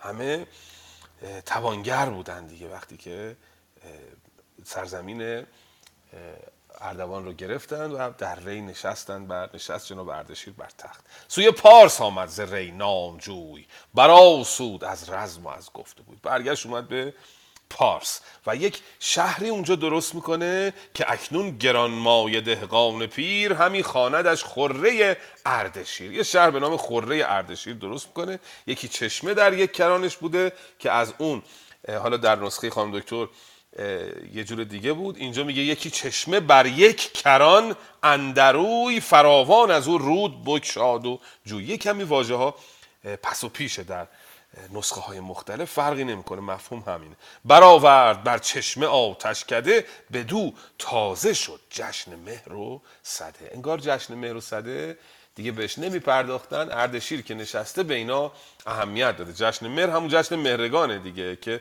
میگن دهم مهر ماهه. و جشن صده هم همون جشنیه که عرض شود که دهم بهمن اینو برگزار می‌کنن و برمیگرده تاریخش به ماجرای هوشنگ خواندیم در شاهنامه که بعضیان برافزوده میپندارن اون بخش رو که هوشنگ سنگی میاندازد آتش کشف می‌شود و از آنگاه جشن صده برگزار میشه. میگه جناب اردشیر این جشن ها رو احیا کرد در واقع. به گرد- به گردندرش باغ و میدان و کاخ برآورده شد جایگاهی فراخ. چو شد شاه با دانش و فر و زور همی خواندش مرزبان شهر گور. اسم اون شهر رو گذاشتن شهر گور. که میگن همین شهر فیروزآبادی که الان در استان فارس هست این همون شهر گور هست که اردشیر اون رو بنا نهاده به گرد اندرش روستاها بساخت چو آباد کردش کس اندر نشاخت. یعنی یه کسی رو اونجا نشاند. نشاند کاربرد گذراست دیگه.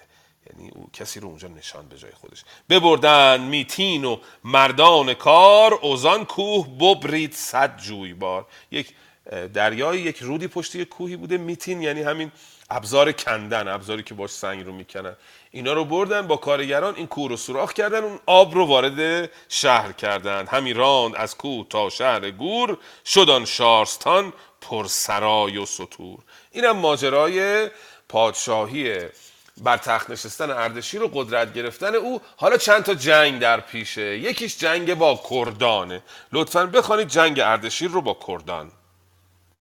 درود خدمت استادان گرامی و همه دوستان حاضر در اتاق. در خدمتتون هستم. جنگ اردشیر با کردان. سپاهی از استخر بیمر ببرد. بشد ساخته تا کند رزم کرد. به نیکی ز یزدان همی جست مزد که ریزد بر بوم و بر خون دزد چو شاه اردشیر اندر آمد به تنگ پذیره شدش کرد بیمر به جنگ. یکی کار بد خوار و دشوار گشت. ابا کرد کشور همه یار گشت. یکی کار بد خوار و دشوار گشت. ابا کرد کشور همه یار گشت. یکی لشکری کرد بد پارسی. فزونتر ز گردان او یک به سی یکی روز تا شب برآویختند. سپاه جهاندار بگریختند. ز بس کشته و خسته بر دشت جنگ شد آوردگه را همه جای تنگ. جز از شاه با خارمایه سپاه نبد نامداری بدان رزمگاه. ز خورشید تابان و از گرد و خاک زبانها شد از تشنگی چاک چاک. همانگه درفشی برآورد شب که بنشاند آن جنگ و جوش و جلب. یکی آتشی دید بر سوی کوه بیامد جهاندار. با آن گروه. سوی آتش آورد روی اردشیر همان اندکی مرد برنا و پیر. چو تنگ اندر آمد شبانان بدید. بران میش و بز پاسبانان بدید. فرود آمد از اسپ شاه و سپاه. دهانش پر از گرد آوردگاه. از ایشان سبک اردشیر آب خواست. یکایک ببردند با آب ماست. بیاسود و لختی چرید آنچه دید. شب تیره خفتان به سر برکشید. ز خفتان شایسته بد بسترش به بالین نهاد آن کیی مغفرش. سپیده چو برزد ز دریای آب سر شاه ایران برآمد ز خواب. بیامد به بالین او سرشبان بیامد به بالین او سرشبان که پدرام بادات روز و شبان. چه آمد که این دشت راه تو بود که نه در خور خوابگاه تو بود. چه آمد که این دشت راه تو بود که نه در خور خوابگاه تو بود. بپرسید از آن سرشبان راه شاه کز ایدر کجا یابم آرامگاه؟ چنین داد پاسخ که آباد جای نیابی مگر باشدت رهنمای. از ایدر کنون چار فرسنگ راه چو رفتی پدید آید آرامگاه. وزان روی پیوسته شد ده به ده به هر ده یکی ناموردار مه. چو بشنید از آن سرشبان اردشیر ببرد از رمه راهبر چند پیر. سپهبد ز کوه اندر آمد به ده از آن ده سبک پیش او رفت مه. سواران فرستاد برنا و پیر. از این جای تا خره اردشیر. سپه را چو آگاهی آمد ز شاه همه شاددل برگرفتند راه. به کردان فرستاد کارآگهان کجا کار ایشان بجوید نهان. برفتند پویان و باز آمدند بر شاه ایران فراز آمدند. خیلی ممنون که شنیدید. مهر. به به بسیار سپاسگزارم. مهربانو سلطانی گرامی بانوی هنرمند که بسیار یاری کردن باشگاه ادب پارسی رو با مینیاتورهای زیباشون از شاهنامه نشانی اینستاگرامشون هم هستش در به اصطلاح بخش بایو بهش میگن فکر می‌کنم. من این تشکر استاد گرامی. ممنون. باعث افتخار من در خدمتتون بودم. مرسی. اصطلاحات کلاپاسی رو نمی‌دونم ولی نشانی اون پیج اینستاگرامشون در صفحهشون هست حتما دوستان نگاه بکنن. خیلی ممنونم که همراهی می‌کنن هنرمندان گرامی استادان بزرگوار. بسیار سپاسگزار جنگ اردشیر با کردان رو می‌خونیم. حالا کردان با این مفهوم کردان امروزی یه مقداری متفاوته در تاریخ دیگه. خاطرتون هست این کردان ریشهشون فردوسی میگه برمیگرده به زمان فریدون. میگفتش که کنون کرد از آن تخم دارد نژاد که ناید به دلبرش. زاباد یاد. یه سری مردانی رو ارمانک و گرمانک نجات داده بودن از دست زهاک فرستاده بودن به کوه. فردوسی میگه کرد نژادش برمیگرده به اونها. و اینجا اطلاق میشه بیشتر به کسانی که مرزبان هستن و اتفاقا یه واژه واژه دزد به اینا اطلاق شده که این به خاطر اینه که اینا در اون مرزی که بودن برای حفاظت از مرزها نبرد زیاد می‌کردن. و چون خارج از شهر زندگی می‌کردن کوچنشین بودن اینها زله می‌کردن دشمنان رو. جناب دکتر کعزازی میگه برمیگرد. البته جناب دکتر کعزازی خودشون هم از تخمه کردان هستن و اشاره کرده به این موضوع کردان و پیشینشون یه مقداری متفاوته با اون چیزی که ما امروز به نژاد کرد اطلاق می‌کنیم. شاید عامتر از اون هستش. به حال یک جنگ بین اردشیر و این کردان اتفاق میده اتفاق میافتد از استخر یه سپاهی رو می‌بره که خون این کردان رو بریزه و اینا خیلی بیشتر بوده تعدادشون. یکی لشکری کرد بود پارسی فزون طرز گردان او یک بسی. یعنی به ازای هر سرباز اردشیر سی تا سرباز داشتن این کردان. یکی روز تا شب براویختن سپاه جهاندار بگریختن. یه صبح تا شب جنگیدن اردشیر شکست خورد و فرار کرد. و وقتی که شب شد همانگه درفشی برآورد شب. درفش شب اومد بالا درفش شب سیاه دیگه تیر است که بنشاند آن جنگ و جوش و جلب. یکی آتشی دید بر سوی کوه بیامد جهاندار با آن گروه. اردشیر با لشکر شکست خوردهش اومد به طرف آتشی که توی کوه بود و اومد اونجا شبانان رو دید. چو تنگندر آمد شبانان بدید. بران میش و بز پاسبانان بدید. یه آرایه داریم خانم تامین اینجا خیلی دقیقه. فردوسی بزرگ از نظر آرایه های ادبی خب از سبک عراقی که بعد از اون میاد سعدی و حافظ و خاقان و اینا خب خیلی کمتره سبک خراسانی آرایه های ادبی علم بیان درش دیگه نسبت به سبک عراقی. اما آرایه های علم معانی خیلی بیشتره در شعر فردوسی. آرای علم معانی خدمتون گفتم همون اتناب و ایجاز و مانند این هاست. یعنی طولانی کردن سخن کوتاه کردن سخن خیلی آرایه حالا داره. ما بیشتر اینجا به موضوع اتناب و ایجاز پرداخت. ایجاز یعنی کوتاه کردن سخن تا حد اکثر جایی که ممکنه. اتناب یعنی تطویل سخن بلند کردن سخن. خود اتناب یا بلند کردن سخن خیلی زیر شاخه داره. یکیش تو این بیت دید- دیده میشه. بهش میگن قدما می‌گفتن آرایه تزییل. که آقای دکتر کزازی به خوبی واژه پیاورد رو جایگزینش کردن که گونه ای از همین اتنابه گونه ای از همین فراخیه. می‌خوام اینو عرض بکنم که علم معانی با جمله ها سر و کار داره و اون تأثیری که جمله ها روی مخاطب می‌گذارن.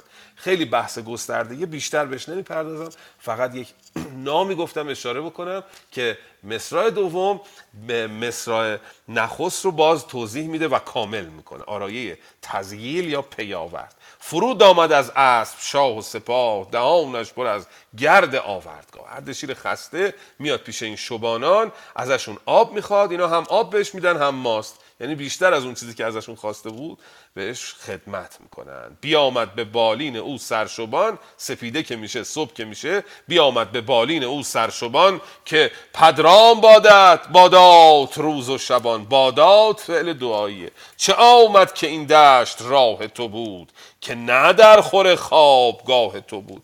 نسخه دکتر خالقی یه واژه جالبی داره. میگه بزارام را خوابگاه تو بود. بزارام یعنی جایی که توش بز استراحت می‌کنه. من فکر می‌کنم اون درستتر مینماید. چون معمولا در تصحیح متون واژه دشوار رو که نمی‌فهمند برنویسان تبدیل می‌کنن به واژه ساده. یعنی بزارام رو نفهمیدن معنیشو اومدن کردن که نه در خور خوابگاه تو بود. به حال شبان به پادشاه میگه که اینجا در خور تو نبود. اینجا سزاوار تو نبود. بپرسید از آن سرشبان راه شاه کزیدر کجا یابم آرامگاه؟ ازش می‌پرسه کجا برم؟ چون این داد پاسخ که آباد جای نیابی. مگر باشدت رهنمای؟ از ایدر کنون چار فرسنگ راه چو رفتی پدید آید آرامگاه. اوزان روی پیوسته شد ده به ده. به هر ده یکی نام بردار مه. تکرار واژه ده و ببینید چه زیباست. آقای خالقی میگه به دهدر یکی نام بردار مه. زیباتر هم هست چون واژه ده در در دوباره هستش تکرار ده زیباتر می‌کنه کار رو. اوزان روی پیوسته شد ده به ده. به هر به دهدر یکی نام بردار مه. میگه باید چهار فرسنگ بری بعد می‌رسی به ده هایی که به همدیگه چسبیدن. تو هر دهی هم یه مهتری هست. چو بشنید از آن سرشبان اردشیر ببرد از رمه راهبر چند پیر. چند نفر راهنما رو با خودش همراه می‌کنه سپهبد ز کوهندر آمد به ده از آن ده سبک پیش او رفت مه. رفت به اون ده اولی مهتر ده اومد پیشش. سواران فرستاد برنا و پیر از این جای تا خوره اردشیر. سوار فرستاد که بله من شکست خوردم و دارم بر میگردم بعد یه کاراگاهانی میفرسته بره ببینه این کردا در چه حالن این دشمنانش. به کردان فرستاد کاراگهان کجا کار ایشان بجوید نهان. برفتند پویان و باز آمدند بر شاه ایران فراز آمدن. این کاراگهانی که رفته بودن ببینن کردا دارن چیکار می‌کنن عملیات شناسایی انجام بدن برگشتن. حالا لطفا بخوانید ببینیم این کارگهان چه گزارشی به اردشیر دادن در مورد کردان. بله جناب ایمان شما هستید فکر می‌کنم. درود عرض ادب خدمت شما جناب پارسه با استاد گرامی جناب آقای ملکی. و تک تک هم کلاسی هایی که من افتخار پیدا کردم در حضور شما باشم. چشم. الان آوام هست؟ جناب امید؟ بله به نیکویی بفرمایید. به نام خداوند جان و خرد که از این برتر اندیشه بر نگذرد. خداوند نام و خداوند جای خداوند روزیده رهنما. برفتند پویان و باز آمدند. بر شاه ایران فراز آمدند. که ایشان همه نام جویند و شاه ندارد کسی بر دل از شاه یا برانند کاندر ستخر اردشیر کهن گشت شد بخت برناش پیر. چو بشنید شاهین سخن شاد شد گذشته سخن بر دلش باد شد. گزین کرد از آن لشکر نامدار سواران شمشیر زن سی هزار. کماندار با تیر و ترکش هزار بیاورد با خویشتن شهریار. شبیخون زدن اردشیر به کردان و پیروزی اردشیر. چو خورشید شد زرد لشکر براند کسی را که نابردنی بود بماند. چو شب نیم بگذشت و تاریک شد جهاندار با کرد نزدیک شد. همه دشت زیشان پر از خفته دید یکایک دل لشکر آشفته دید. چو آمد سپهبد به بالین کرد عنان بار تیزتگ را سپرد. برآهخت شمشیر و اندر نهاد گیا را ز خون بر سر نهاد. همه دشت زیشان سر دست شد. ز انبوه کشته زمین گست شد. نمی‌دونم گستی یا گستی؟ بی اندازه زیشان گرفتار شد. سترگی و نابخردی خوار شد. همه بوم هاشان به تاراج داد. سپه را همه بدره و تاج داد. چنان شد که اینار در سر تشت برد به دشت. به دینار و نگر نکرد. نگاه. زنی اختر و بخت و. بخت و زنی و بخت و زاد شاه مردی نکردی جفخ بیامد به شهر. مو اسپانی سلیح یاهو کن آسوده گردید یک سر به بزم که زود آید اندیشه رزم روز رزم. دلی و کمر پر اندیشه رزم شد اردشیر چو این داستان بشنوی یاد گیر.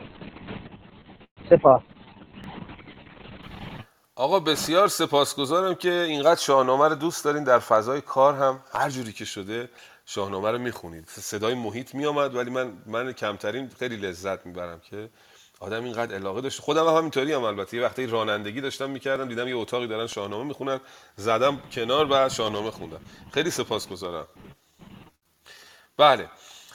داستان اردشیر رو ادامه میدیم. گفتیم کاراگهان رو فرستاده بود برای عملیات شناسایی کاراگهان میرن و برمیگردن یه گزارش جالبی به اردشیر میدن که خیلی خوشحال میشه. بهش میگن که که ایشان همه نامجویند و شاد. ندارد کسی بر دل از شاه یاد. برانند که در ستخر اردشیر کهن گشت و شد بخت برناش پیر. میگه این کردان خیلی خوشحالن از این پیروزی و فکر می‌کنن تو دیگه رفتی و دیگه بخت جوانت پیر شده یعنی دیگه کار تموم شده. اردشیر خوشحال میشه که دشمن بیخبر هست از او و فکر می‌کنه که او شکست خورده. چو بشنید شاهین سخن شاد گشت گذشته سخن بر دلش باد گشت. یعنی گذشته رو فراموش کرد. گذشته سخن بر دلش باد گشت. گذشته ها رو کلا گذاشت کنار. گزین کرد از آن لشکر نامدار سواران شمشیرزن سی هزار. نامه باستان گفته سی هزار اما دکتر خالقی گفته سه هزار. سه هزار باز نزدیکتر می نماید چون در این بخش داستان ما از اون داستان پهلوانی که اومدیم بیرون اونجا همه لشکریان می‌گفتن صد هزار و دیویس هزار و اینا. ولی اینجا خود منطقی شمار افراد. سه هزار نفرم خب در زمان اردشیر خیلی بوده. کماندار با تیر و ترکش هزار بیاورد با خیشتن شهریار. سی هزار تا شمشیر زن سوار هزار تا هم کماندار. چو خورشید شد زرد لشکر بران کسی را که نابردنی بود بمان اینم جالبه کسی که نمی‌شد ببری و دیگه نبرد به خودش. به درد نبرد نمی‌خوره. وقتی که نیمه شب میشه به کردا نزدیک میشه می‌بینه همه اینا خوابن. همه دشت از ایشان پر از خفته دید. یکا و یک دل لشکر آشفته دید. تا دید اینا خوابن چو آمد سپه بد به بالین کرد انان باره تیز تگ را سپرد. انان به باره سپردن یعنی سر این انان رو شل کرد که اسبش هر جوری می‌خواد بتازه.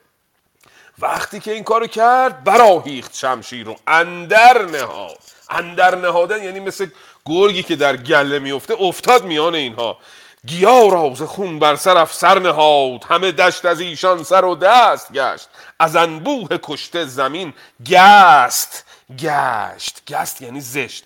اینقدر از اینا کشت که زمین بیریخت شد زشت شد از ریختن کشته بین گست و گشت ببینید حرف وسطش این سین اون شینه. بهش میگن جناس لاحق خانم تهمینه گرامی. اینقدر اسم این جناسا زیاده خورده به خاطر سپردنش دشواره. ولی یه رجوع بفرمایید. یه سرچ تو اینترنت بکنید. همه انواع جناس میاد و بد نیست که آدمی که ادبیات می‌خونه اطلاعاتی هم در مورد آرایه ها داشته باشه. بی اندازه زیشان گرفتار شد. سترگی و نابخردی خار شد. منظورش اینه که اینا کردا سترگ و نابخرد شده بودن. اینا رو که کشت دیگه سترگی و نابخردی از میان رفت. سترگی انگاری مثلا بزرگتر از اونی که هستن بودن دیگه. خودشونو بزرگ تصور کرده بودن سترگ تصور کردن. الانم دوستایی که من تو ملایر دارم یا نهاوند جناب آیه کیانی عزیز اگه هستید میگن آقا طرف سربزرگی می‌کنه. کسی که ادعا زیاد می‌کنه و مفاخره می‌کنه میگن طرف سربزرگی می‌کنه. میگه اینجا خلاصه این سربزرگی کردا رو به اصطلاح شاخشون رو شکست جناب اردشیر همه کومه ها اوشان به تاراج داد. سپه را همه بدره و تاج داد. چنان شد که دینار بر سر به تشت اگر پیرمردی ببردی به دشت نکردی به دینار او کس نگاه. زنی کختر روز و از داد شاه اینقدر اینا وضعشون خوب شده بود که یه پیرمرد اگه یه تشت طلا رو سرش بود تو بیابون می‌رفت هیچ کی با او کاری نداشت. چون همه مایه‌دار بودن دیگه همه پولدار بودن. مثل الان روزگار ما نبود که اینقدر مردم فقیر شدن در این سرزمین سپندینه اهورایی که همه توی خیابون کلا تو مواظب نباشی دیدی کلا رو هوا رفته. اون موقع اینقدر وضعشون خوب بوده کسی به طلا هم نگاه نمی‌کرد الان به کلا هم ران نمی‌کنن. ز مردی نکردی بدان جنگ فخر گرازان بیا اومد به شهر ستخر. خیلی با اعتماد به نفس بدون اینکه زیادم مغرور بشه برگشت اومد به ستخر و بهشون گفتش که موقع یک استراحتی بکنید که به زودی دوباره ما باید بریم بجنگیم. چو آسوده گردید یک سر به بزم که زود آید اندیشه روز رزم. دلیران به خوردن نهادند سر. چو آسوده شد گردگاه از کمر. گردگاه کمرگاه رو میگن دوستان. کمر به کمربند میگن. یعنی وقتی کمربندشون رو از کمرشون باز کردن چو آسوده شد گردگاه از کمر برندیشه رزم شد اردشیر. چو این داستان بشنوی یاد گیر. جنگ بعدی جناب اردشیر جنگ او با هفت واد است. لطفا بخوانید داستان هفت واد رو. با درود خدمت استادان گرانقدر و دوستان عزیز. من بار اولیه که توفیق دارم با دعوت خانم دکتر اویسی توی این گروه باشم توی این اتاق باشم و برای این بسیار سپاسگزار هستم. داستان کرم هفتوار ببین این شگفتی که دهقان چه گفت بدانگه که بگشاد راز از نهفت. ببین این شگفتی که دهقان چه گفت بدانگه که بگشاد راز از نهفت. به شهر کجاران به دریای پارس چو گوید ز بالا و پهنای پارس. یکی شهر بستی ز کوشش بدی خوردن هر کسی. بدان شهر دختر فراوان بودی که بیکام جوینده نان بودی. به یک روی نزدیک او بود شدندی همه دختران همگروه از آن هر یکی پنبه بردی به سنگ. یکی دوکدانی ز چوب خدنگ. به دروازه دختر شدی همگروه خرامان از این شهر تا پیش کوه. برآمیختندی خورش ها به هم نبودی به خوردن درون بیش و کم. نرفتی سخن گفتن از خواب و خورد. نرفتی سخن گفتن از خواب و خورد. از آن پنبهشان بود ننگ و نبرد. نرفتی سخن گفتن از خواب و خورد از آن پنبهشان بود ننگ و نبرد. شدندی شبانگاه سوی خانه باز شدندی شبانگاه سوی خانه باز. شده پنبهشان ریسمان طراز. بدان شهر چیز و خرم نهاد مرد بد نام او هفتوار بر این گونه بر نام نام از نام او چه رفت؟ ازیرا که او را پسر بود هفت. گرامی یکی دخترش بود که نشمردی او دختران را به چنان بود چنان بد که روزی همه همگروه نشستند با دوک در پیش او برآمیختند آن کجا داشتن به گاه خورش دوک بگذاشتن. چنان بود که این دختر نیکبخت یکی سیب افکنده باد از درخت به رهبر بدید و سبک برگرفت. کنون بشنوین تا بمانی شگفت. چو آن خوب رخ میوه اندر گزید یکی در میان کرم آگنده دید. به انگشت زان سیب برداشتش بدان دوکدان نرم بگذاشتش.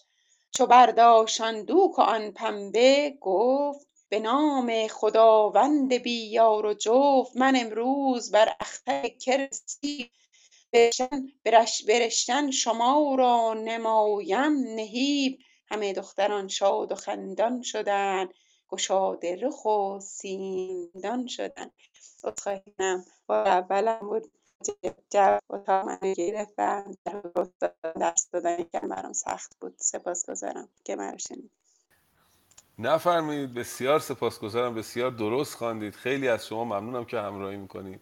دعوت و درخواست می‌کنم که همراه انجمن شاهنامه خانی باشید در نشست های بعدی.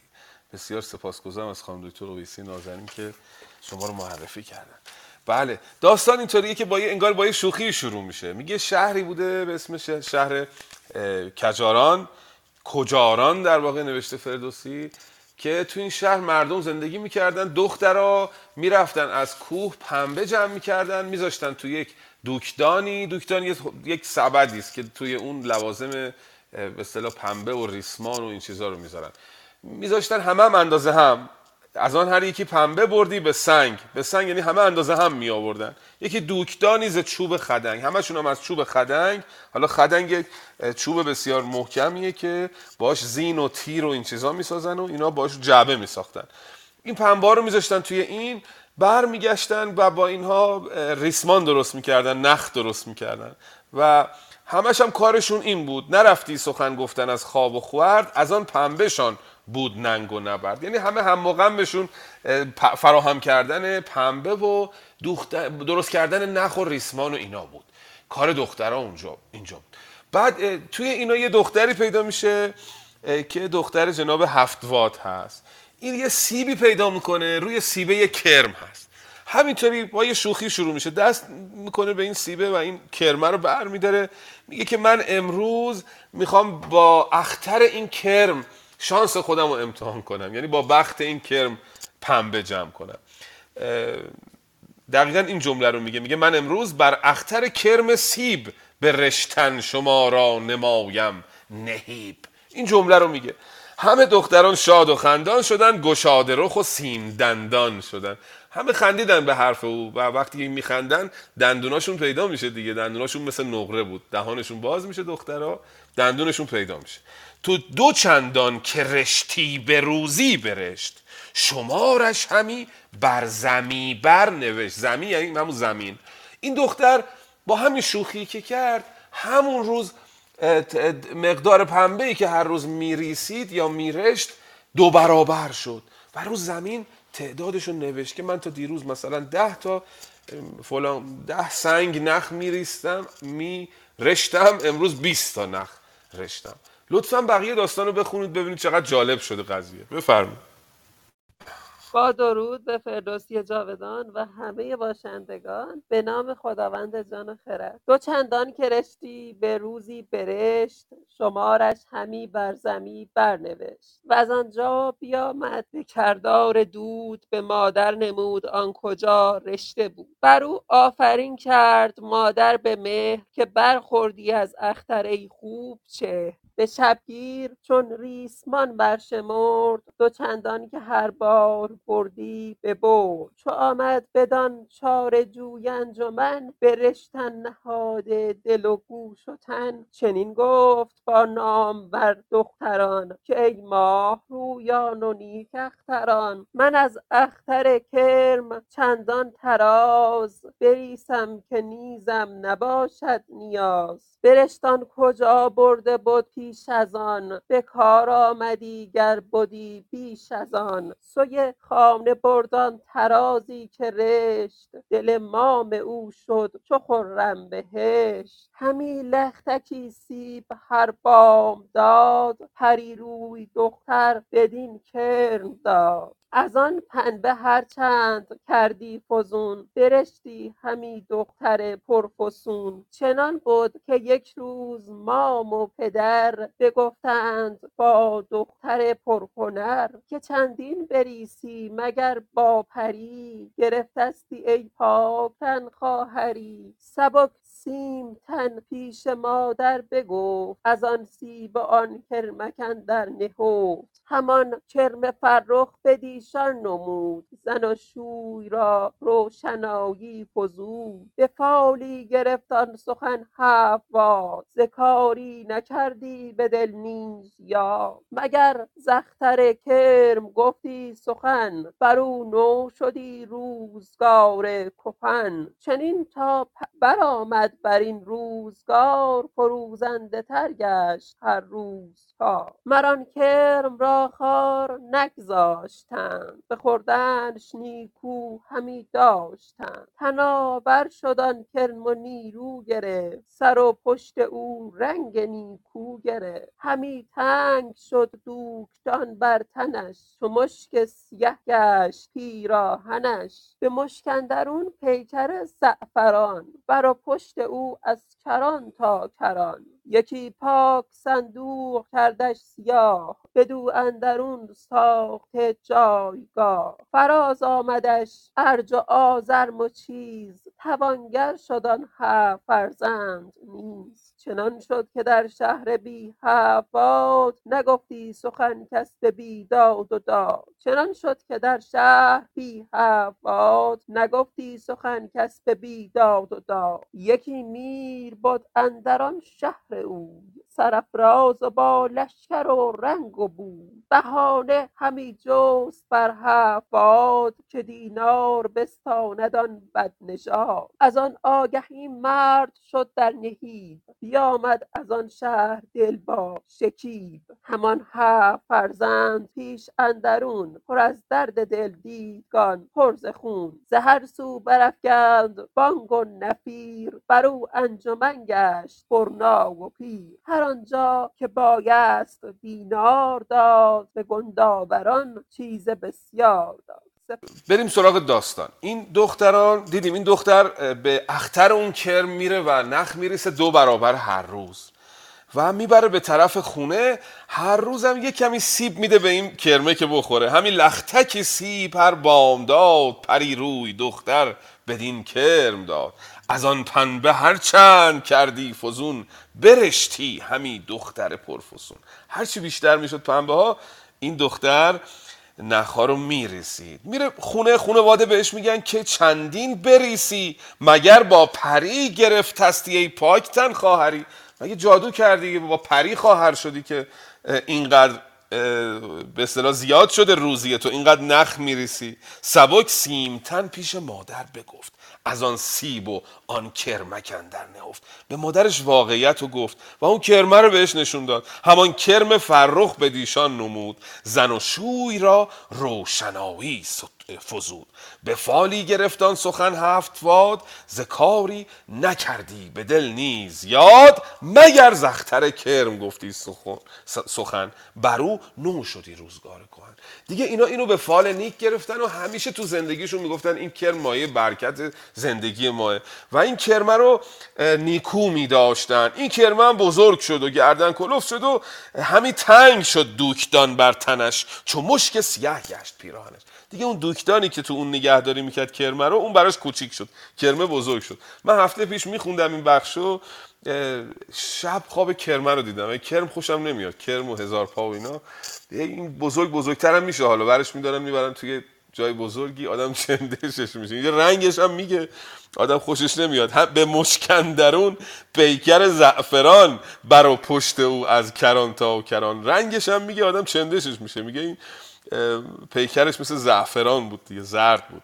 یکی پاک صندوق کردش سیاه بدو اندرون ساخته جایگاه. خلاصه به برکت این کرم هفتواد وضعش خوب میشه. چنان شد که در شهر بی هفتواد نگفتی سخن کس به بیداد و داد. دیگه برای خودش به اختر این کرم بزرگ میشه. هیچ کسی توی شهر بدون اینکه نام هفت وادو ببره صحبت از داد و بیداد نمی‌کرده. میشه جز بزرگان شهر. و هفت پسر او هم همان هفت فرزند پیشندرون پر از درد دل دیدگان پرزخون زهر سو برافگند بانگ و نفیر. بر او انجمن گشت برنا و پیر. مردم دورش جمع میشن کارش خلاصه می‌گیره. لطفا بقیه داستان رو خانم هایدی بخوانید ببینیم کرم ماجراش چه خواهد شد؟ از دوستانی که پیام تبریک میفرستن زادروز زادروزم رو و زادروز خانم هایدی رو بسیار سپاسگزارم. امید که همتون مانا و تندرست و شاد و پیروزگر باشید بفرمید خانم هایدی. به نام خداوند جان و خرد. هر آنجا که بایست دینار داد. به کندآوران چیز بسیار داد. یکی لشکری شد بر او انجمن همه نامداران شمشیر زن. همه یکسره پیش فرزند اوی برفتند و گشتند پیکار جوی. ز شهر کجاران برآمد نفیر برفتند با نیزه و تیغ و تیر. هیم رفت پیش اندرون هفت واد به جنگ اندرون داد مردی بداد همه شهر بگرفت او را بکشت. بسی گوهر و گنجش آمد به مشت. به نزدیک او مردم انبوه شد. ز شهر کجاران سوی کوه شد. یکی دژ بکرد از بر تیغ کوه. شد شهر با او همه هم گروه نهادند نهاد اندر آن دژ دری آهنین هر آرام هم آرامگه بود هم جای کین. یکی چشمه ای بود بر کوهسار ز تخت اندر آمد میان حصار.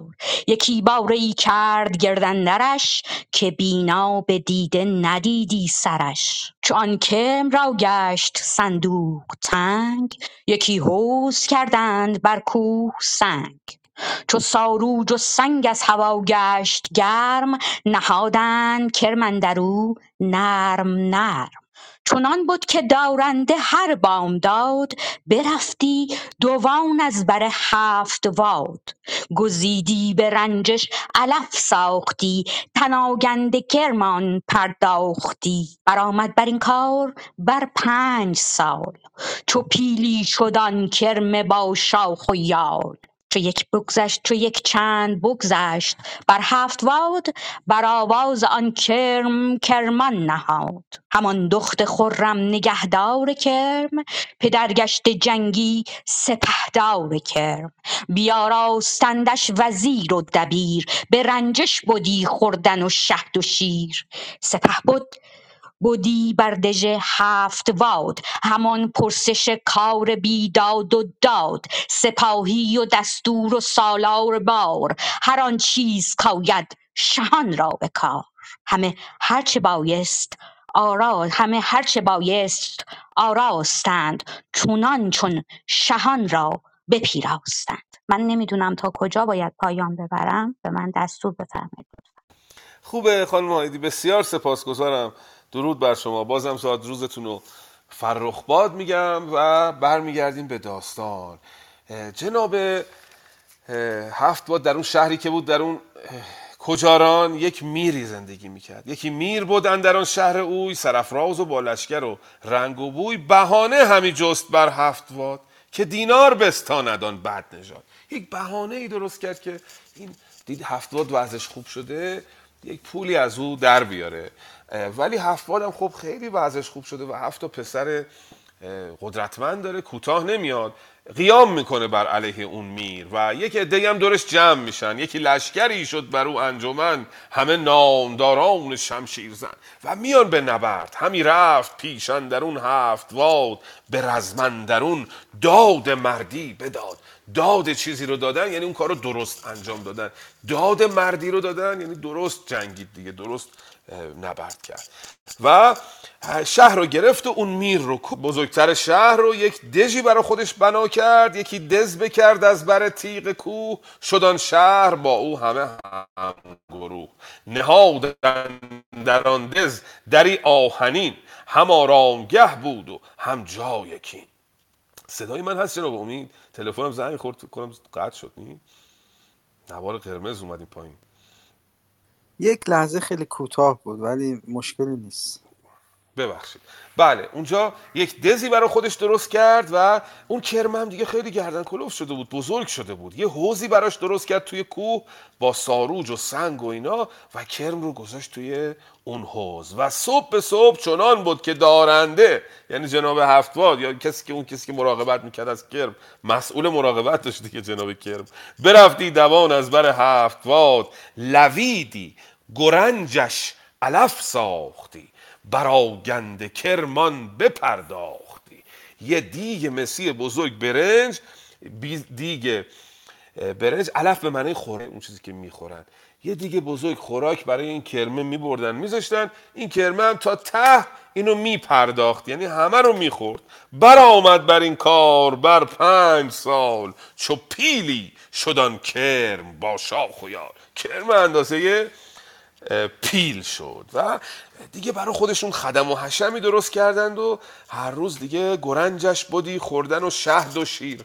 غذا بهش برنج می‌دادن و شهد و شیر و اینا می‌دادن به این کرمه و خلاصه حسابی کارشون گرفت. چهار تا بیت مونده بود که برسه به آخر این چهار تا بیت رو من می‌خونم تا برسیم بعد به رزم اردشیر با هفت باد پسر هفت با تیغ زن ده هزار همان گنج با آولت کارزار. هر آن پادشاه کو کشیدی به جنگ چو رفتی سپاهش بر کرم تنگ. شکسته شدی لشکری کامدی چو آواز این داستان بشندی هر کی تصمیم می‌گرفت دیگه این با هفتواد بجنگه و او رو به زیر بکشه نزدیک کرم که می‌شد داستان کرم رو میشنید اصلا روحیش رو از دست می‌داد. چون گفته بودن این کرم فرخ بوده دیگه هرچه که او داره از اون کرم داد. چنان شد دز نامور هفتواد که گردش نیارست. جنبید باد یعنی باد نمیارست که گرد دژ هفتواد بچرخه. بادم نمی‌تونست به